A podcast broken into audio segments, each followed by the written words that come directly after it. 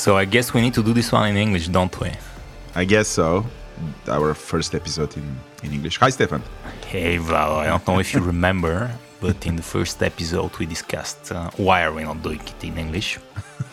and I said this because we sound like the famous Bulgarian football player Christos Stoichkov. Oh, we are not that good.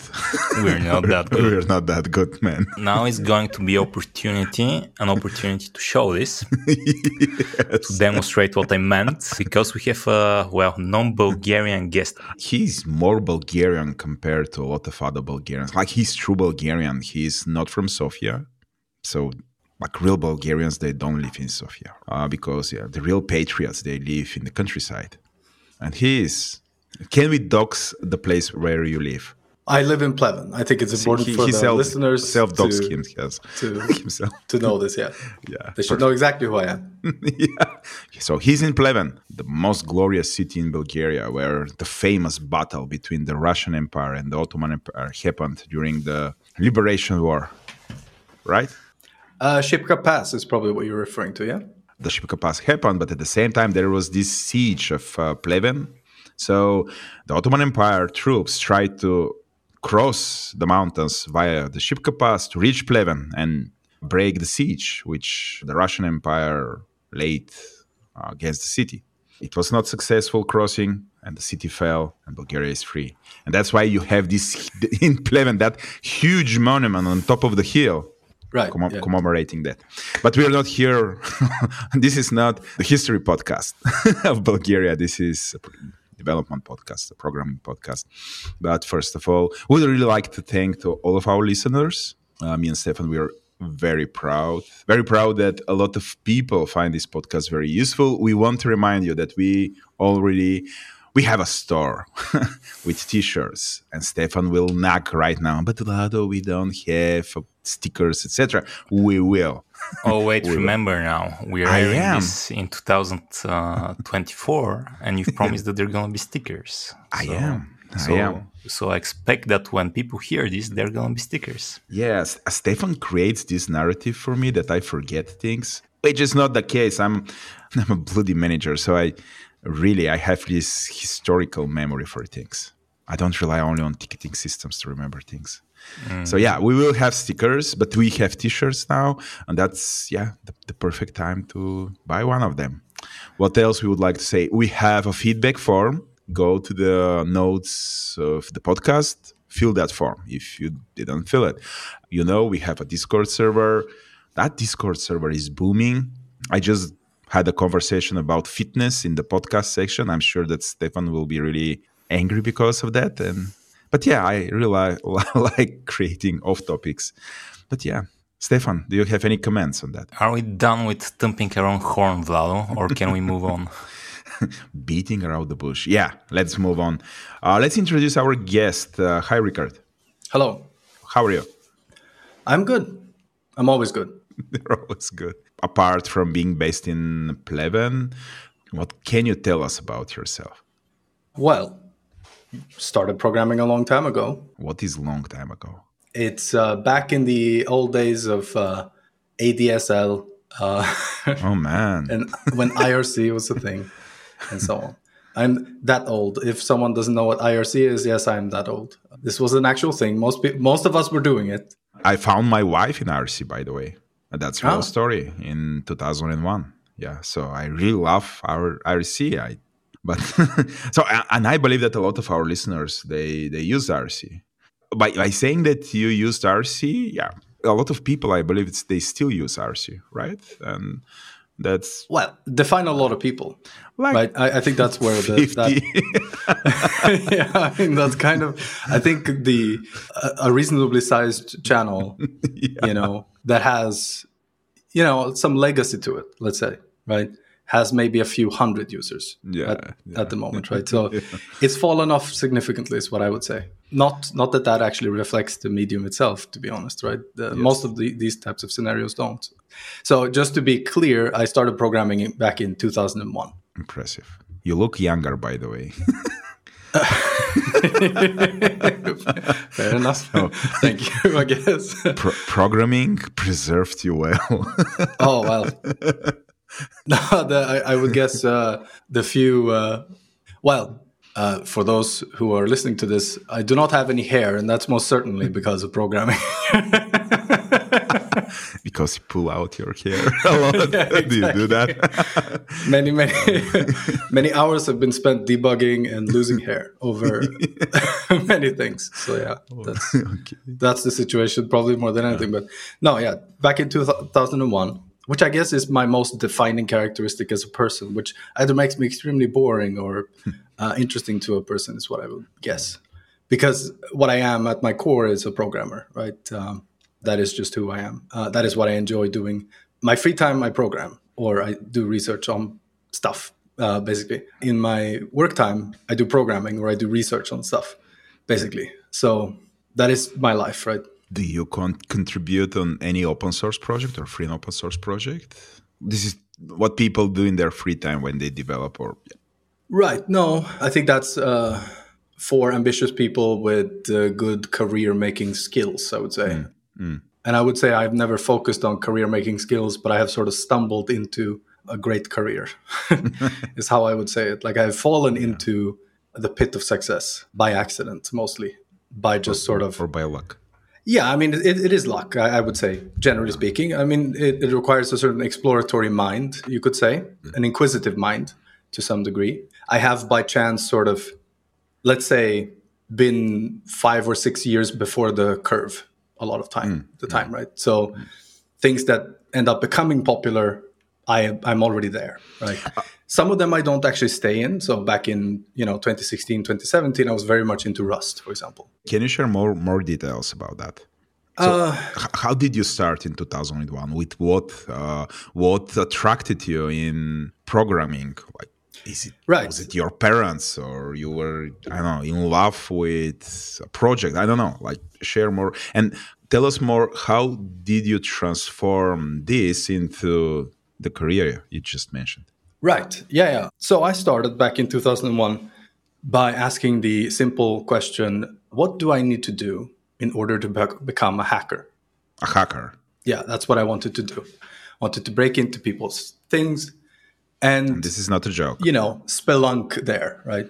Okay. Basically. Never for the purposes of actually you know doing you know thievery or anything like this.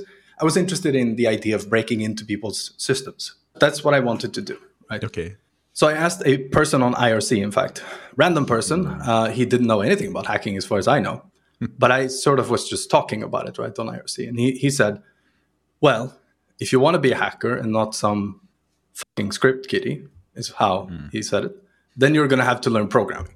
Yeah. Right. And I was like, okay, fair enough. How do you learn programming then? And he said, well, I don't know. Here's here are some languages that people use, I think, or whatever, right? Hmm. Uh, for all I know, he could have been a programmer himself, but he just didn't want to engage in this conversation in that yeah. kind of way, right? Yeah. But I end up basically get, catching the scent of a language called C++, right? Oh, to my okay. future demise, right? Yeah. But uh, so basically, I, I find C and I find this entirely new world where hacking is just not what I want to do anymore because it's fundamentally not that interesting in comparison to making things, right? Mm. Because I got into it just because, okay, you need to know about, because back then we were, honestly, hacking was the dumbest stuff ever. Like it was you you literally go find the source code which to be fair was kind of difficult sometimes right yeah but you find the, the source code to some software and you find that oh there's a trivial buffer overflow here yeah because people are fucking dumb as fuck right they don't have any concept at all at this time of what is security and th- this was honestly this continued because I, I kept track of some stuff you know like you know you find source code here and there and so on you find out which exploits exploits are actually being used yeah. And honestly, this continued for some time. Like people were just oblivious to the idea that a, a buffer overflow was even stuff that would end up, you know, uh, pooling you, right, or owning you, right. So it was very much. You, I went from that sort of uh, looking at those things specifically to just saying, well, I mean, I kind of feel like making stuff is more interesting. So you're a builder. You're not a destroyer. Yeah, I found kind of my true self mm, in. Mm trying to sort of uh, say, okay, how do I take something apart to effectively do something destructive. Yeah. Yeah. And say, you know, no, I, I actually feel like this is my creative outlet instead, right? And so that was sort of how that developed, right? And uh, after that point, it was really like, yeah, I wasn't interested any, anymore in in uh, the other stuff. I mean, of course, it came up. Everyone needs to be security conscious, right? Especially if you're writing writing C back in yeah. the early 2000s. Like I said, people were. I think we were in some ways still discovering exactly how dumb we could be. You know, when and I say that about everyone in programming at the time, to be honest, right? Were you successful in your hacking career? No, you, no, I wouldn't. I wouldn't say that I was. Yeah. I mean, define success, but I don't know. It's you know, up to you. It's very subjective term. So yeah, no, I would say no. Let's leave it at this. Okay. things have been done, but those things I'm not entirely sure we should dredge okay. up. Uh, but you know, the dark past of Freecodecting. Yeah, I, I would say I got a concept of what a lot of things, yeah. you know, mean, and some of those things were turned out to be practically useful and so on. In the end, I think uh, the hacking thing was really more, it was a useful vehicle for learning why things are done the way they are done when they are done correctly. Yeah. Right. Meaning, you know, I think I only really learned about salting, you know, hashed passwords because I was cracking passwords from databases. Yeah. And it was ridiculously easy. Right. And so adding salts to those actually became a, it's a critical difference between me seeing your password I have this database dump, right? Yeah. And not seeing that because I don't know the salt or, you know, this has been hashed 10 times or whatever, right? Yeah. So these kinds of things get put in a completely different context, right? Where this is the difference between me seeing this poor person's password, right? And that's where also like these, you know, character limits come in, right? And so on. And and all of that evolves in tandem, right? So you have, do you know what rainbow tables are? Right. Okay. So this evolved alongside this idea of wow we have enough storage to actually store pre-computed hashes of a bunch of different you know a whole data set right and now it becomes yet easier to actually see these passwords even even though we might have like oh hang on we, we weren't we weren't supposed to be able to do this right mm. even with some of the mitigations that people had now we're able to see them and so on. So i think all of this evolved kind of in tandem right? And through that lens it's a very useful learning vehicle like because i don't want to be the guy with the database yeah. that someone is looking at right? That's the more important part let's say of that situation right? The the actual doing of this and finding someone's password and so on can only really like if you have any kind of empathy in you you will realize hey this is wrong like this person specifically did not do anything wrong in this situation they registered on the wrong website right yeah and so on and i think if i did not have that conscience maybe i would have gone the other way maybe but uh, you know. So yeah, yeah, but you got that conscious and you moved away from from that path and you stayed in the builder's path. So how yeah. that path evolved for you? Well, yeah, it's interesting because basically from the years I would say from the years let's say 2001 when I started to 2014 or so, I was adamant that I did not want to work with programming, right? And uh, this was in part, it was you know speculation. In part, it was informed by looking at some of some of the programmers that I knew mm. and saying that does not seem so fun. You know, that doesn't seem like what I want to do, right? Because at this point, like remember, I got in it for entirely my own reasons from the beginning, right? It wasn't. Uh, it wasn't connected to a career. It wasn't connected to anything like this, right? And then it was. It became. Oh, I just like making things, and I like making the things that I like to make, right? And so on. And so at this point, I probably had some level of like, this cannot possibly be the same when you do it for money for other people. And I'll say this I was partly right. It's considerably worse writing code for other people. I think this at least, right? However, it's probably better than anything else that I can do in life.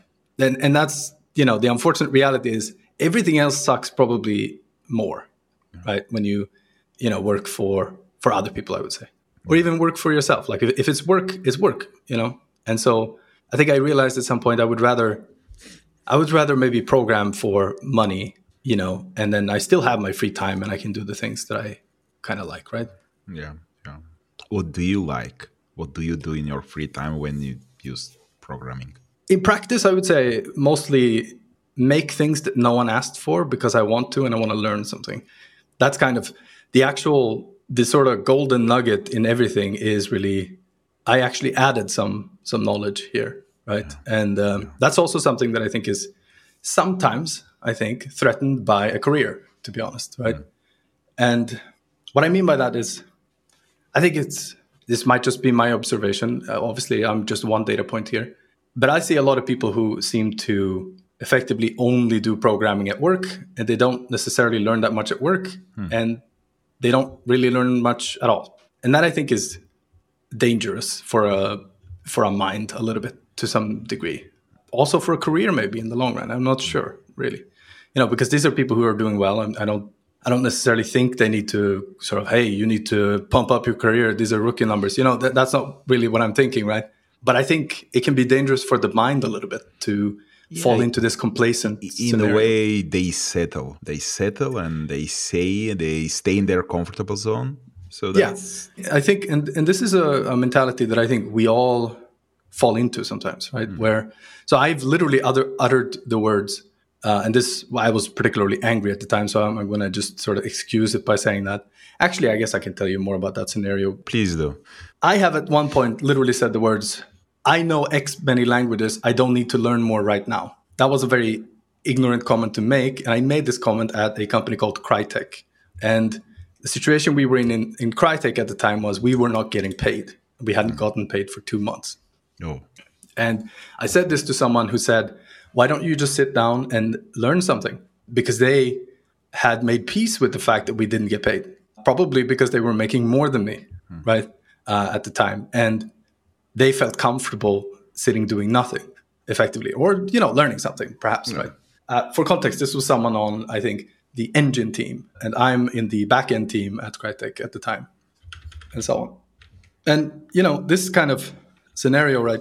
Of course, I said that because I was I was angry in part because literally no one seemed to care at the company, which was a strange attitude for me uh, because I'm sitting there feeling like, I mean, something has to be done, right? We can't just not be paid for two months and so on and so forth, right? But um, that was the context for that comment, and I think that that sentiment is actually real, though. Sorry for interrupting, but this company—that's the company which is responsible for uh, Crysis.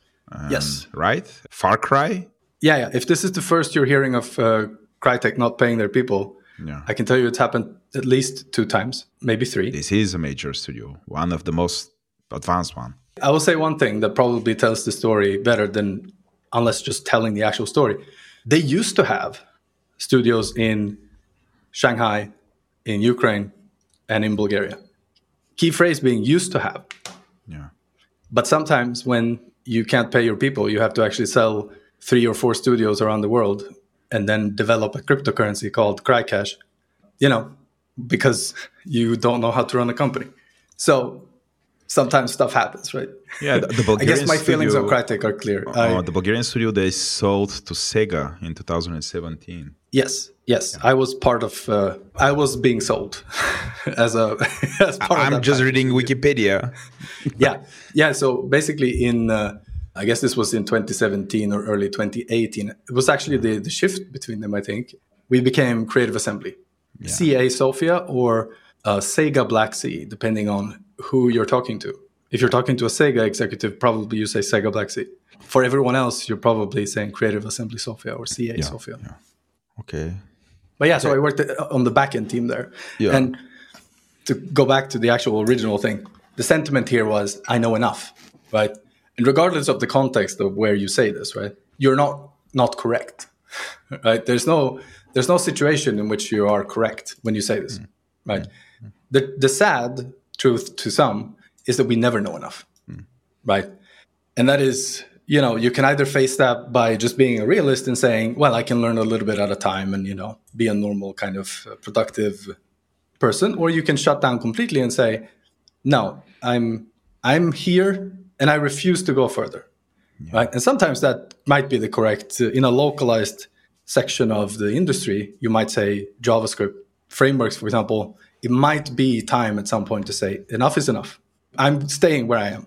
Uh, for the benefit of, of our listeners, just mention few of the languages that you worked with or that you can say that you can work with right now? And if is there a preferred language like Ruby for Stefan? But yeah. Uh, right. Yeah. So uh, I obviously I started with C++. If someone came to me and asked me would I work with that, I would say no. I then went to Python. Okay. If someone asked me if I would want to work with that, I would definitely say no. Uh, it's a hard no on that one. And uh, then I used a language called Racket, which I do love, but I don't know that it's appropriate for real projects, to be honest. That's in part because I have a certain skew towards static static typing, static uh, strong typing, and so on. Then I went over to Elixir, which okay. actually is where I actually built the useful part of my career, is what I would say. This is the part where I actually left behind this idea of not working, for example, for for money and so on, and I wanted to actually work with making backends in Elixir mm. and so on. And I had made plenty of backends in C++, Python, and so on uh, before, but this was basically a step that took it into, let's say, a professional context, and I would say a little bit of a different world where it was more deliberately thinking about uh, distributed systems and so on. So Erlang and Elixir uh, Erlang is what we used at Sega and yeah. at Crytek and Sega slash Creative Assembly. I just want to, to give kudos to Valentin, who we already recorded an episode with him. It was focused on Elixir and a little bit of Erlang. And we would like to say thanks to Valentin for connecting us with you. So that's why you're here with us today. Sorry for inter- interrupting, but I feel that this is the right moment to say thanks to Valentin. Yeah. No, no, I'm also thankful for Valentin actually yeah. putting this together because uh, it, it's fun, it's interesting, right? Mm-hmm. And so, indeed, you know, I, I, was, for example, in a team actually on a on a later contract with Valentin, and we got to know each other uh, there and so on. And Elixir also suffers from a lack of, let's say, static typing, which is where ki- stuff kind of ground to a halt for me with regards to sort of can can I actually say that this is will, will this actually suffice at some point, right? And that's a feeling where you know some listeners are probably hearing that and saying, you know, this guy is some kind of fundamentalist, you know, uh, whatever, right? What I mean by suffice is like, can it suffice for me in the long run in a big project where I don't remember everything? I, I think establishing your own abilities and knowing the limits of those can be very useful, right? I know my own abilities and, and sort of what I can remember, what I can keep in my head, and so on. Generally speaking, it's been a long time. You know, like I have some sense of what you know goes on in there, right? And I don't think I can handle a dynamic language, uh, you know, beyond a certain amount of, let's say, transformations, lines of code, whatever metric you have that describes complexity. There's a, a limit there where I will just sort of start falling apart, right? I know this about myself. And if nothing else, there's a there's a, a morale kind of hit where you suffer enough annoying type errors that happen when you run code instead of before, right? That morale hit just keeps gnawing at you, right? This is my obviously I'm describing this in a very dramatic way, but this is exactly how it feels, right? Oh, of course, yeah, yeah. We changed this to some other shit, and now I have to deal with this, right? I have to deal with this not before, right, when I made the change, but now when the code is being run. And that's fundamentally just a very taxing concept for me. It becomes very difficult. You're walking through snow in some ways when this happens, I feel, you know? And uh, this is sort of shaped maybe how I feel about some of these things, where I absolutely love the, the threading model of Erlang and uh, the, the virtual machine, right? Um, I love how it works. I love how it scales. I love the trade-offs they've made, right? You know, average latency across many hundred thousand clients on in Erlang is low, right? Is the absolute latency of one of these clients uh, the lowest it, it can be? No, not really. But we can have it across many, many clients, right? So for building real live systems where, let's say, 100,000 people need to know about the same things at approximately the same time, this is a very good VM to do it on, right? It's just that the languages that I have at my disposal have not historically been the ones that I want to use in the long run. And that's where it falls apart to me, maybe. So, obviously, those who are astute will understand that I wanted something, you know, that could give me more guarantees before uh, before the code is run, right? So we go to Haskell, obviously, as you do when you have nothing better to do. Famous last words. yeah. yeah. So I delved into, I, have actually, you know, this is a little bit of an oversimplification, right? So um, I actually looked at Haskell three separate times before it kind of stuck. And this is the, I would say, the typical Haskell experience is, oh, what is this? I don't get it. Okay, so I'm looking into this thing again, and I still don't get it. And of course, someone much smarter than me could have probably just gotten it uh, the first time. But I, it took me three t- tries to get into Haskell, right? Sort of using it effectively and so on. And I'll be honest, some of those the key things that actually happened were just basic stuff like no, no, it's fine to mutate values. To be honest, to architect your application in such a way where we have you know a bag of handles that basically in some ways looks like uh, the kind of thing you would get marks on if you did it in a C course. Like, hey, we have global state here. This is potentially pretty bad what you're doing. You probably shouldn't have this global state, you know, um, and so on. And uh, if you look into industrial Haskell, right, you find this is effectively kind of what people are doing. And if you look elsewhere in the world, you'll find that, to be honest, what is a database? It's just a bag on another computer with mutable state. You know we're doing this all over the place. So in, in some ways taking taking haskell and sort of making it more like everything else honestly made it click a lot more for me because it's sort of just it's it's really a it's a fine imperative language to be honest haskell.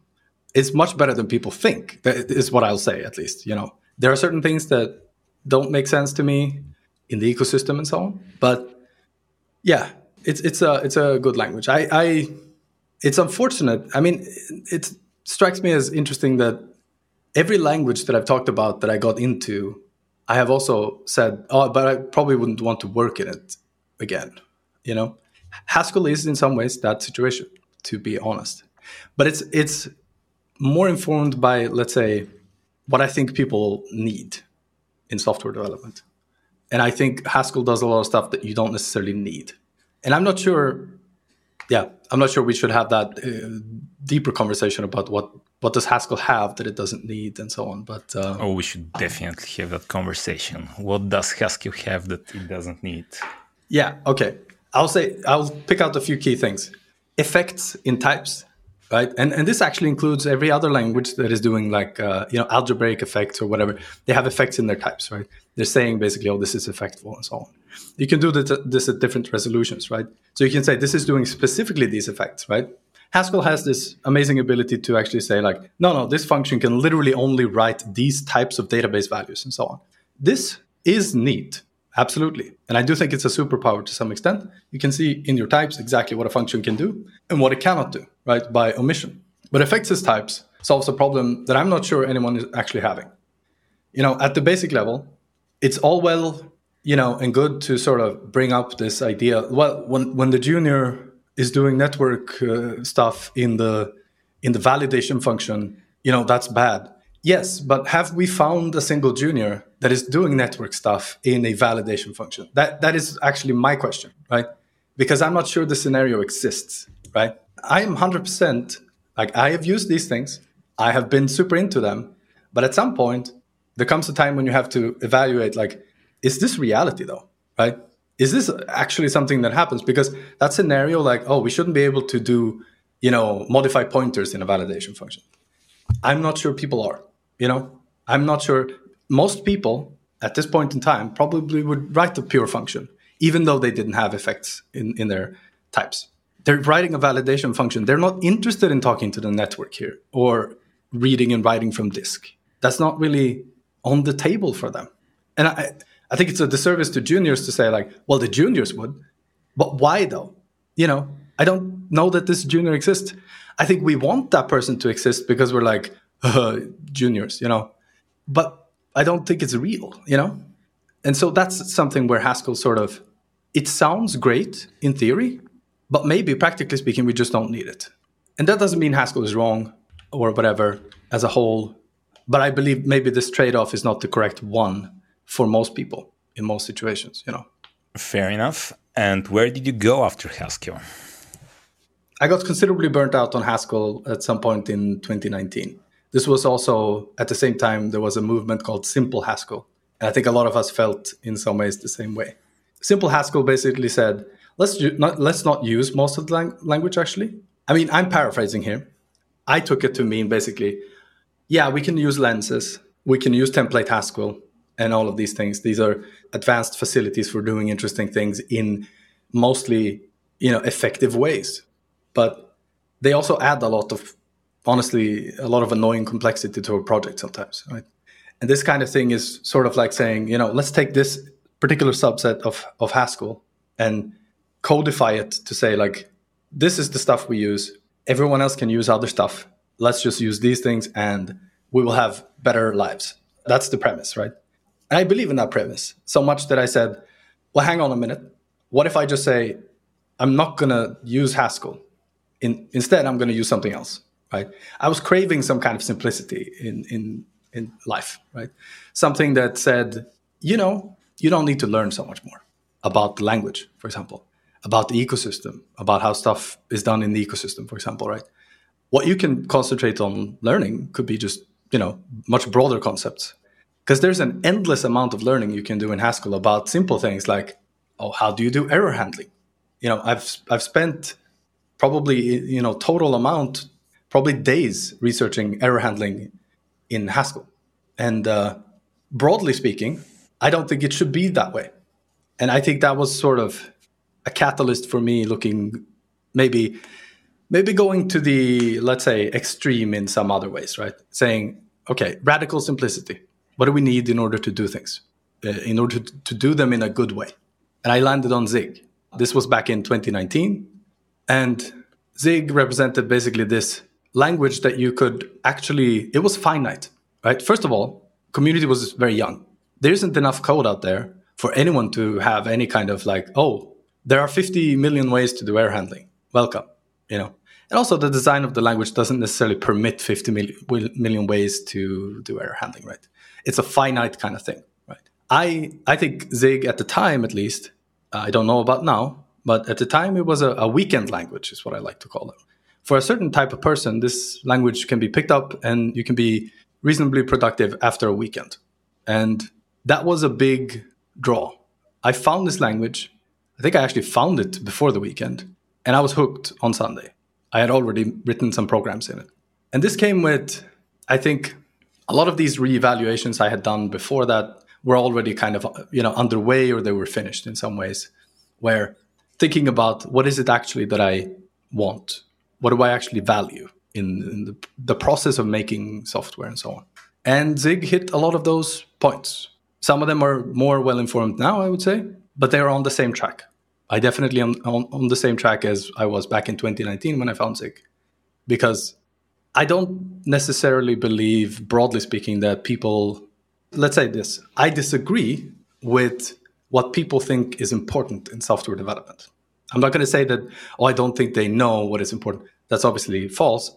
You know, I don't hold the, the answers in, in this situation, but I disagree with most of what people think is important in software development, certainly.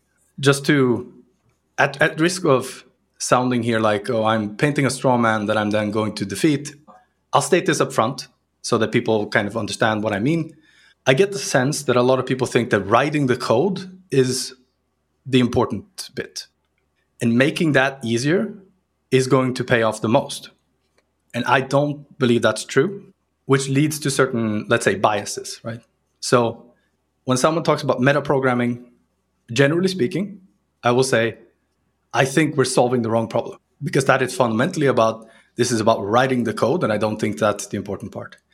Metaprogramming, generally speaking, in many ecosystems at the very least, complicates debugging, the understanding of what am I looking at, even. Please explain for me what, what is metaprogramming. Right. So, metaprogramming, uh, if you had to kind of generalize, is essentially the process of, let's say, using the language to influence how the language behaves. So you can, for example, let's say you invented a new keyword because your language permits doing this. You could effectively invent a new syntax for the language. You could invent a new keyword that behaves a certain way. And this comes with certain da- downsides, right? The most, most obvious one that everyone says is, you know, now you have your own language. So everyone has to learn your language when they show up in your code base. Right? Yeah. And that's true to some extent. But more than anything, even the person that, you know, wrote this or who has been on the team for some time will usually have a harder time just saying, hey, what am I actually looking at? Because most metaprogramming will be of the nature that sort of it expands into other syntax, for example, in the case of macros, like macro systems like Scheme or Elixir will basically have syntax that expands to functions or other constructs and so on, right? So you the code you're looking at is not actually what's going to happen, right? So we have a mismatch all of a sudden. That complicates debugging because, well, what we're looking at is not what we're getting. We have to actually expand the macro to understand what's going on. Mm-hmm. In some case, we have to debug the macro because maybe the macro is wrong, and so on and so forth, right? And so those types of facilities, right? Yeah, writing the code was sometimes easier, right? Because sometimes writing the macro is actually considerably harder than than the actual, you know, problem. And we are complicating the part where I think we are the most vulnerable debugging things, right? Stuff is already at this point, you know, something is bad. I've had to sit down and actually look at this and say, like, what is happening? I'm already in a vulnerable position at this point, right? I'm looking for a problem, right? And we have complicated that problem by layering things that only helped us when we wrote the stuff. And I don't necessarily b- believe that they help, generally speaking, to, to maintain code either, to be honest, right? Because maintaining the code over time, adding features, removing them, and so on, when you complicate certain processes, right, with, for example, macros or you know, over, let's say, over abstracting via functions and all stuff like this, you tend to make the code harder to change as well. You're basically baking it into it's uh, like a pierogi now of different layers with stuff and so on. You the actual stuff that's happening is inside, but we've put all this stuff around it, right? And so in this situation, I don't know. My my estimation is we're solving the wrong problem with the metaprogramming and the stuff like this, or overly advanced ways to define functions, uh, for example, right? Or rules about programming that have nothing to do with actual like programming, basically, right? Like, uh, well, a method should only be this long, or yeah, stuff like this, right? So a lot of the principles in programming are actually destructive to understanding what's going on, unless you're kind of part of the club or whatever it might be, right? I kind of forgot here now. Why did I end up here? Right. Reevaluating my priorities when it came to programming Zig basically fulfilling those priorities fairly well. Because Zig basically represented this world where the language is finite. There's not that much in it. You can learn it fairly fast, and then you can focus on actually implementing the solution to the problem. And a lot of people will look at that and say, well, you know, Rickard, you need an advanced language to solve advanced problems or complex problems in a simple way. And I think, again, this is about I think that this is a, a misunderstanding of what the problem usually is. Because the, the advanced languages and so on, usually what is implied in my experience is we need something like uh, metaprogramming. We need macros here to describe the problem in a simple way, but it's usually just a short way or a way that looks vaguely like something else. Like how do we express routing in a in a web server? It should probably have in some ways like a table structure kinda ish or something where we have some on the left we have routes and on the right side we have this and so on but that doesn't actually do anything for you to understand the code necessarily like what's actually going to happen in the machine. F- eh, fundamentally it's not very connected to in the reality of what is actually happening when the router actually you know matches a route for example right? So i think I, I think it's a fake kind of simplicity a lot of the time this type of thing where it looks th- this just looks short. Yes i agree with you. It looks short and neat in some ways right? But i don't know that it's necessarily simple right because it involves actual meta programming and so on i think a great example of this and i might irk someone a little bit here valentin for example probably would be upset with me to say this but a great example of fake simplicity is phoenix the elixir web framework if you look at a router in Phoenix. It is a collection of macros that do things that no one could have any hope of understanding what they do unless they look deeply into each of them effectively. They can understand the semantics of what's trying to be expressed, right? And I think that's the the fallback is for the type of people who think that this is you know this is how we do it. The fallback is well, it, it looks uh, fine to someone who understands you know what what a router does, right? So th- these router modules, right? And yeah, I agree, but when it comes to the maintenance of, so- of software and changing it and so on, I'm not concerned necessarily only with the semantics, right? What what do you mean by this code? I'm concerned with what what's actually happening.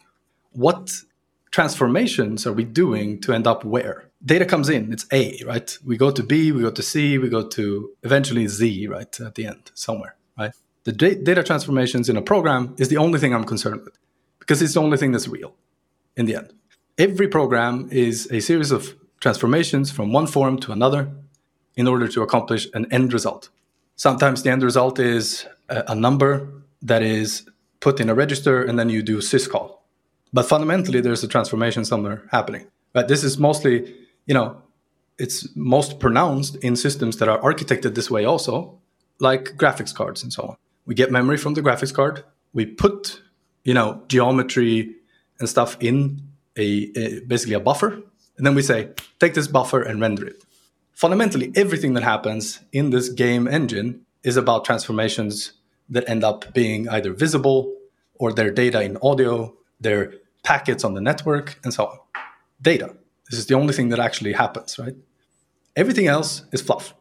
So if you can describe the data transformations in a system to me, I understand the system. If you can describe macros to me in a system, I don't understand the system. You've just described to me the fluff that happens in order to make you happy with how this looks.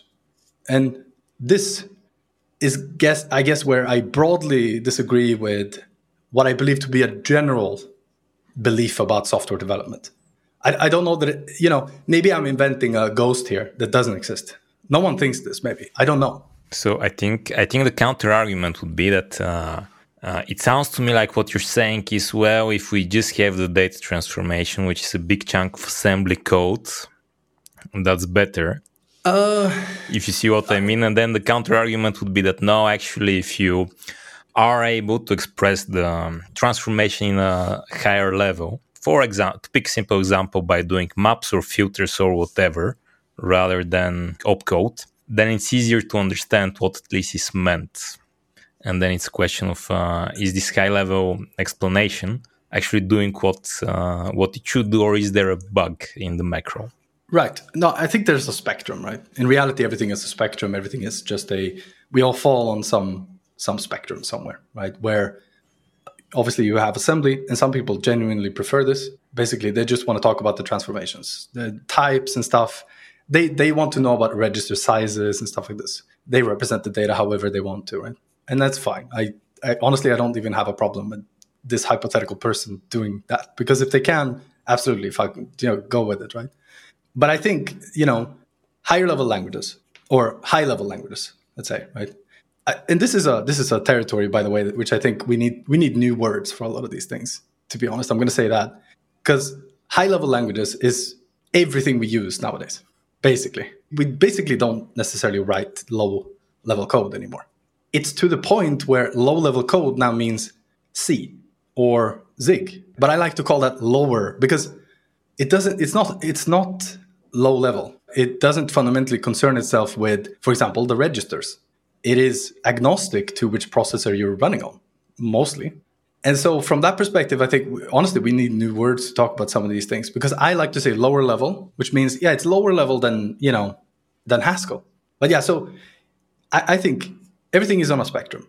If you can describe the first of all, I will understand the meaning of what we're doing if I can see the transformations. And let's say you let's say you express that in folds, you express it in maps, and so on. I think that's good.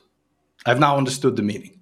Let's say you express that in a bunch of different classes with different files doing different things and so on, and it's all going from one point to another, to another, to another, to another. Or let's say you express it in a call stack that is like we're 60 functions deep and I still haven't found the part that actually does something. That's worse. Everything is a spectrum at the end of the day it's about clarity, right? Clarity of what is actually going to, to happen. And I'm not saying, you know, step one, modify bit one. Not necessarily. We can speak a little bit more, you know, in a high level language about this. Absolutely. But that is the fundamental part of programming at, at the end of the day. It's basically what I'm saying. The only fundamental part is data transformation, right? Which is why everything that sort of talks about other stuff, I believe, is not to the service of actual software development. This is to in it's in the service of uh, stroking people's egos mostly, to be honest. So you have you know solid principles and stuff like this. Most of those occlude what's going to happen more than anything, right? So oh, I should be able to substitute. Uh, the the derived class with the base class, for example, or whatever, like stuff like this. The fact that we have different, in, you know, different things here, inheriting or whatever, occludes what's going to happen. I have to look somewhere special to see what's going to happen to this data and so on, right? That oh, that object has special fields now and so on and stuff like this, right? Fundamentally, not good for understanding what's going to happen, generally speaking. And yes, semantically, it might make sense, but in terms of actual, like if I was looking at this in a debugger right? What am I going to see? Right? I'm going to see a bunch of vtables. Uh, so that's uh, for those who might not might not know, it's basically a table of pointers to functions. Because when we usually in inheritance, what we're going to get is basically one version of this thing is going to have one implementation of a function, for example, right? And we have to have a pointer to that specific version of that function, so and so on and so forth, right? We're going to find that the memory of this thing is going to be filled with v tables and uh, the memory layout is not 100% clear. We can't actually look at these and, and compare them between different types of objects and so on. We certainly have nothing like, oh, a simple tagged structure, for example, when we have these types of systems and so on. So looking at the memory and seeing how it changes in that model is fundamentally not that, you know, interesting. It's it doesn't it doesn't help me very much. And so these kinds of structures usually obstruct what I'm trying to do when I'm trying to find out what's happening in the system. Right? Ah, but that's that's if you end up spending time in the debugger, and then the the counter argument would be, well, let's write code in a way that we minimize the time we need to spend in the debugger, or remove it completely. Oh, I don't I don't believe in that though. I mean, and and this might be a spicy take. I don't know. Debuggers are are great tools to have. I've never understood the by the way the, the argument between like printf debugging and debuggers. To me, you know, why not both? Because I, I want them both. Oh, I want to log stuff. Can, I want the debugger. I can tell you, it's it's a very easy argument. I'm I'm a printf debugger kind of person, and I do like a few different programming languages. So the reason is I try to a minimize debugging, b okay. But what does that mean? Actually, hang on. Let's go back. Minimize debugging. What's that mean? All right, f- fair enough. So first, it would mean try to write things simple so either there are no errors or errors are very obvious. Sure. Okay. The second thing would be working, let's say, small steps where you move from uh, a state that works to another state that works. Let's say I'm making a change to a program. I would try to change and run the program as often as possible, like every 15 seconds, for example, every sure. one minute, every like however many minutes. Sure. I would say write write like a bunch of tests. So if I'm trying to change something deep in the system. I don't need to test it in an annoying way where I open a page, then click here, then click there, then do a third thing, and then see whether it's what I want. I could just like exercise the code with a small program. Yeah. And in between those things, you you're left with uh, just a let's say a much smaller amount of times where there's a discrepancy between what you think the program does and what the program ends up doing. Yeah. Whereas you like go in debugging mode. Now, a lot of those situations you can like solve fairly quickly, or at least I could solve fairly quickly with printf or like Kunzo or, or whatever. And then when it gets really, really complicated, that happens fairly seldomly for me. And the last time it happened was ages ago, so I've already forgotten how to use the debugger for this particular language. right. Yeah. So that that would be the argument against the debuggers. okay, I will say we are mostly the same. First of all, by your definition, I try to minimize using the debugger, right? By the definitions you laid out, right? So I, I write code in, a, in certain ways that I believe make it easy to see what's going on, and I can actually spot the bug even before I've you know found it uh, from behavior, right? I can spot it from just looking at the code. I, I have a suspicion that that means wildly different things for us. However, but let's leave that on the table, I guess, a little bit for now. Oh, let's explore. I do want to explore that because, right. yeah, but yes, I go through the same priority list. of doing things, generally speaking, I would say. And I write I write tests for lots of things. I, when I just want to see that, hey, this is behaving as I expect, yeah, I write tests for that. I don't do TDD or whatever because the tests don't come first. I, I just don't believe in that being useful necessarily. So it's not really, unless I'm doing some kind of API design, but whatever. My last step is using the debugger, but this is mostly like, that's the kind of the most annoying step in some ways, right? It, you have to go into a program to now look at your program. Yeah, uh, it's it's fundamentally much more annoying than putting printf in places, right? So I do go through the same steps. So I, I, think we probably are the same there. Or taking a step back, like removing all the changes you just did and trying to do them again. Yeah. But yeah, so I think we're broad, you know, broadly speaking, there we're the same. But I I, will say I don't trust that process. All, everything you said, which I also do, I don't trust that process to necessarily just produce correct stuff. And the reason I don't is because I mean, I've just looked at the objective uh, reality that I live in, where bugs happen, no matter no matter what I do. To be honest, right? It's just a funda- fundamental part of the actual software process. Is oh yeah, we will have bugs. I, I've never been anywhere, used anything that made a remarkable difference, to be completely clear. But I will say this finding the bugs and solving them has been easier with what I'm doing now. And that is, let's say, radical simplicity, right? Using simpler languages that are easy to learn. There's an end to learning them. They really don't have a much, they don't have advanced patterns. Let's, let's call them that some things you might miss even going to these languages. And they also have in some ways requirements that you might want not want to take on like manual memory management. I believe this is a simplification. And that might that might sound super counterintuitive but i do think it is a fundamental simplification in software development actually. One way to understand what you're saying there is that you're making an argument for go are you making an argument for Go? Uh, I mean, not really. I don't believe Go has the kind of ma- manual memory management that I'm referring to. But Go is a great example of a language that is, you know, it is not a difficult endeavor to learn. You will definitely be productive after a matter of. I, I don't want to, you know, because if someone hears this and they hear me say, like, hey, after three days you'll be productive, and then they're not, they feel like something is wrong with them. And that's not really what I want to, you know, accomplish here, right? I I know full well that I live in a bubble, you know, of my own world. Yes, picking up Go is not a difficult endeavor, right? It takes a few days. But that's me, and that's someone who has programmed since 2001. They have already done C++, they've done C in C++, and all of these things, right? But I will say a very short time relative to other languages, like, you know, Haskell, for example, or Rust, perhaps. Go will basically take you to a productive place very easily, like very fast. And at the end of a very short journey, I think you're even ready to just read the standard library, for example, in Go, right? You gain an understanding fairly quickly uh, in, a, in a language like this, where you are now able to consume also, and not necessarily in the package kind of way, because everyone can do that. It's not hard to install a package, but you are able to actually participate, you know, actively in just an understanding of what is code doing the way people are doing it, right? This is in some ways the anti Haskell, right? Because remember, I talked about spending days in total researching error handling in Haskell. That's not because these solutions were simple. They're not. People do presentations about them because they're not obvious. Whereas if you take a language like Go, most things will be mostly obvious and so on.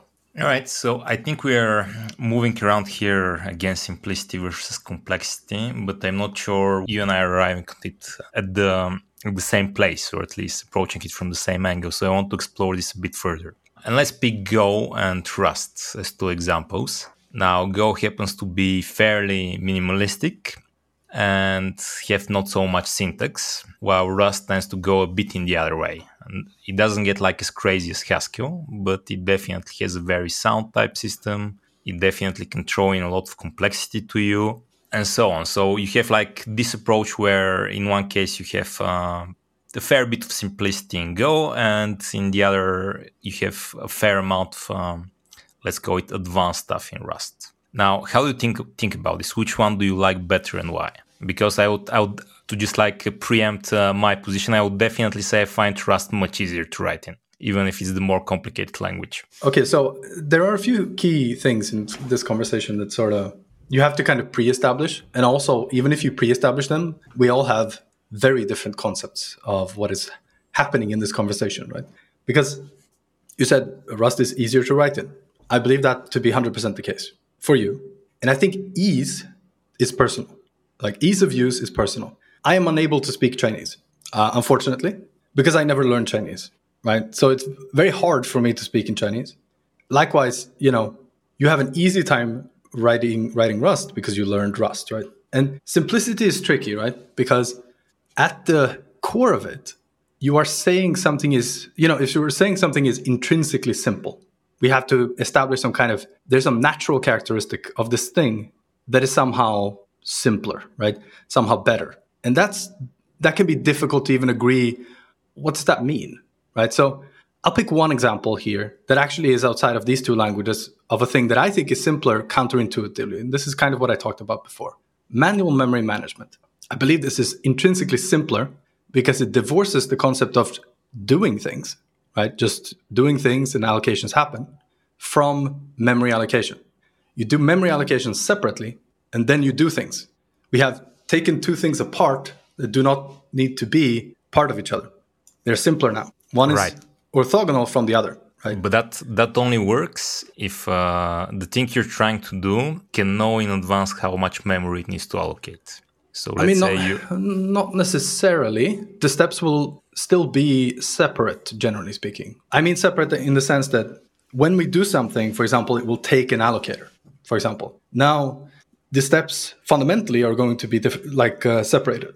So one step will allocate in the actual code even and say make this many bytes, for example, for this thing, or make uh, five in integers, for example, right, or something like this, right? And yes, it is at, at its simplest when we know beforehand absolutely how much memory we're going to need, right? And there are strategies, for example, like saying, no, no, we always allocate a gig for textures, whatever, right? And then we just say, get more RAM, losers, you know, or whatever it might be, right? Or Firefox says basically, oh, we have 64 gigs RAM now. I'm going to take half of that. Everyone else, you do whatever you need to do, whatever it might be, right? So yeah, it does come with you are now making considerations that you weren't before, but I think the concept is simpler.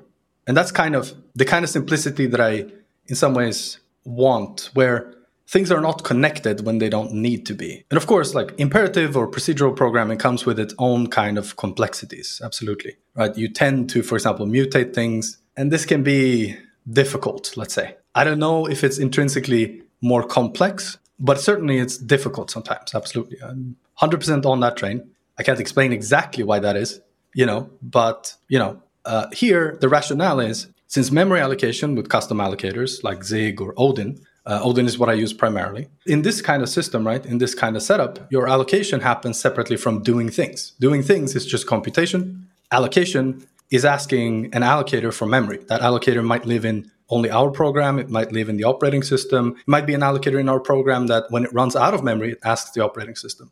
That's a separate complexity, right? Doing things has nothing to do with that. But in many languages, let's, I mean, pick, pick any high level languages, right? Haskell, doing things implies allocation. And of course, that allocation is managed for you, but there are lots of things there where we, we want control. And I would say, I will pay that price upfront of having to think about these things because I, I believe that to be important. Uh, to, in order to get a better general product, I think manual memory management and custom allocators are something you want to provide that better product. So you can think in a you can set up strategies that make sense for your program for memory allocation and so on. So for example, one example of this would be let's say I'm writing a web server in Haskell.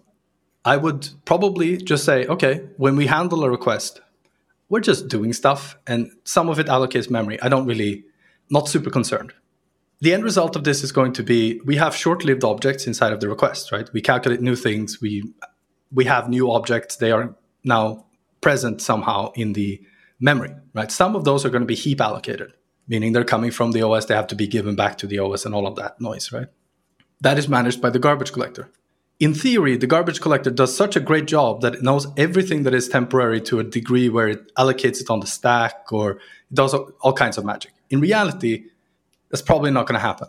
higher level languages do not do better in benchmarks, generally speaking, than lower level languages. We can see this. This is not a hard truth to see. And so, in that scenario, right, I'm just sort of doing stuff and that implies allocation. It's handled for me.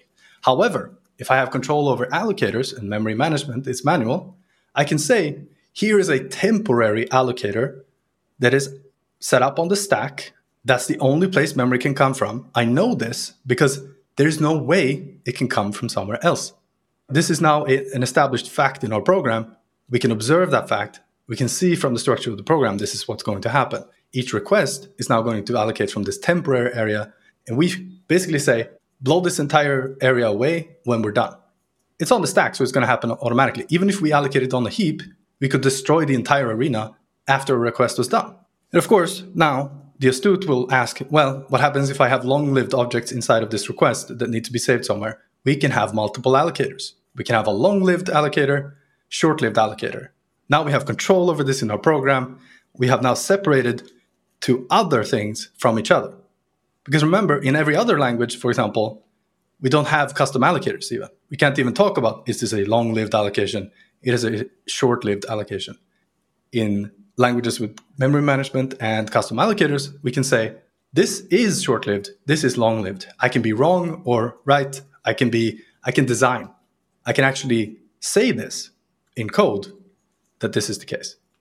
Fair enough. But then again, the counter argument would be well, this is a level of uh, complexity that's not really necessary for a lot of programs. Let's say you're doing a fairly simple front end interface in the browser you're doing a to-do app that talks to a REST API. Sure. Both the REST API for the to-do items is going to end up talking to a database and return JSON. And let's say we're not going to have users with really huge to-do lists, or even if we do, it's fine. We can just paginate stuff and we're going to be okay. And then the argument would be why deal with like all of this and just not not write in Java or PHP or JavaScript or you know any language that doesn't go into manual memory management because sure it may be less optimal but it's going to be good enough anyway. Sure, I understand the the allure of good enough, right? I think for many many things, I mean I hesitate I hesitate to actually say this because I don't actually agree, but I'll say it just to kind of defend in some ways this kind of thing. Mostly we're waiting for the database whatever, right? This is a well established kind of phrase at this point. I don't have enough insight into what people are doing to, to prove that right or wrong. But I will say this we can wait for the database and then we can do everything very fast. Because in some ways, that whole argument falls apart when you consider, like, well, yeah, but we could shave half a second or, you know, 150 milliseconds or whatever it might be from everything else you're doing. Like, this is every API call that we're doing for example. And I would argue there's no real difficulty in making simple programs with custom allocators, for example, right? So consider this. Mostly, if we have just our normal a- application, let's say Java, whatever it might be, right? Most programs will just be like, oh, yeah, I'm doing stuff new here, new that, new this, whatever, right? Uh, or even let's let's go beyond that and say Elixir, right? We just we have stuff. That stuff is managed by the VM. We don't say new. There's no new. We have objects. Sometimes they're created, uh, you know, uh, in code. Some of that lives in a heap somewhere, for example, right? It doesn't matter. It's completely transparent to the, the user, right, of the language.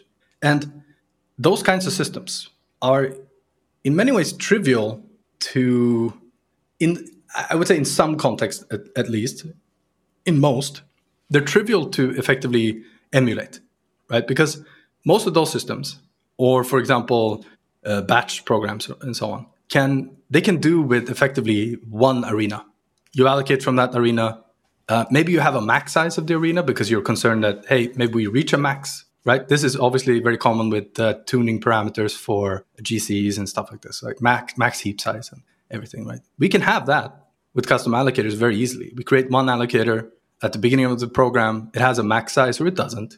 Uh, we start with a certain reserved size, maybe, because we want to just say, like, hey, yeah, I think we're going to use at least 10 megs, whatever. And then we kind of just move on.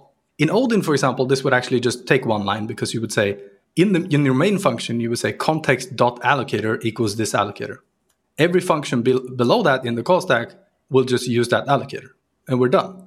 I do think that that's if you are concerned with allocators, you know, generally speaking, take it as an argument to a function, but make the context allocator the default argument. This is what we do in Odin. This means we have the capability to override an allocator. So we can use testing allocators. We can use allocators that are just on the stack, for example, right? And so on.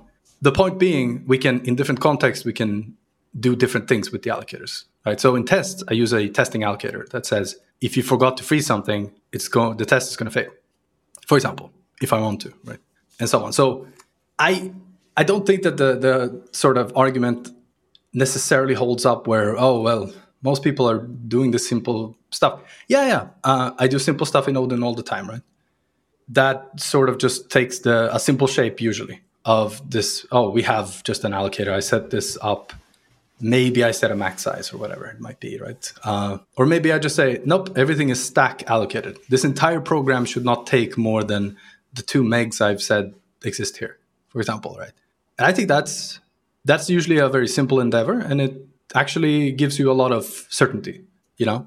Yeah, fair enough. I kind of want to move away from man- memory management, circle back to like Go versus Rust, and which is better. Not because there is right. a thing, but like a language X is better than language Y. Well, there is for some languages, but let's not get into that. Uh, I just want to get uh, get your take on simplicity and ease around, particularly those two, because I think they're a good example of uh, two of the extremes actually or rather two of the non-academic extremes. Rust being very powerful but still pragmatic and go being very limited but also still pragmatic.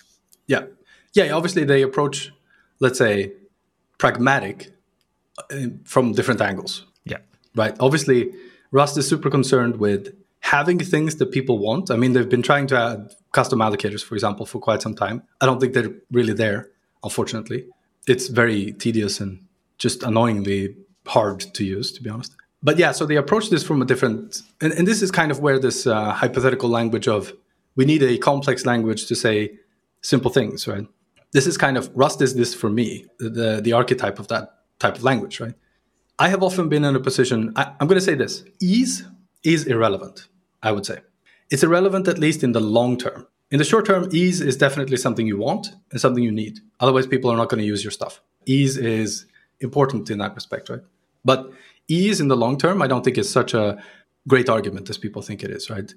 The ease with which you can see that a for loop works a certain way or whatever, uh, this is kind of surface stuff where absolutely the first time you see this, if you've seen programming before, you might actually understand what's going on. This is more than you can say for, for example, let's say the iterator approaches to stuff in Rust, for example. You have to learn that. And I don't think that's a great argument against anything, to be honest, necessarily. There are certain things, yeah, it does go, there is a threshold we can cross where it becomes too much. When there are too many things you have to learn in order to understand a code base, for example, right? Where, hang on, now I have to understand proc macros.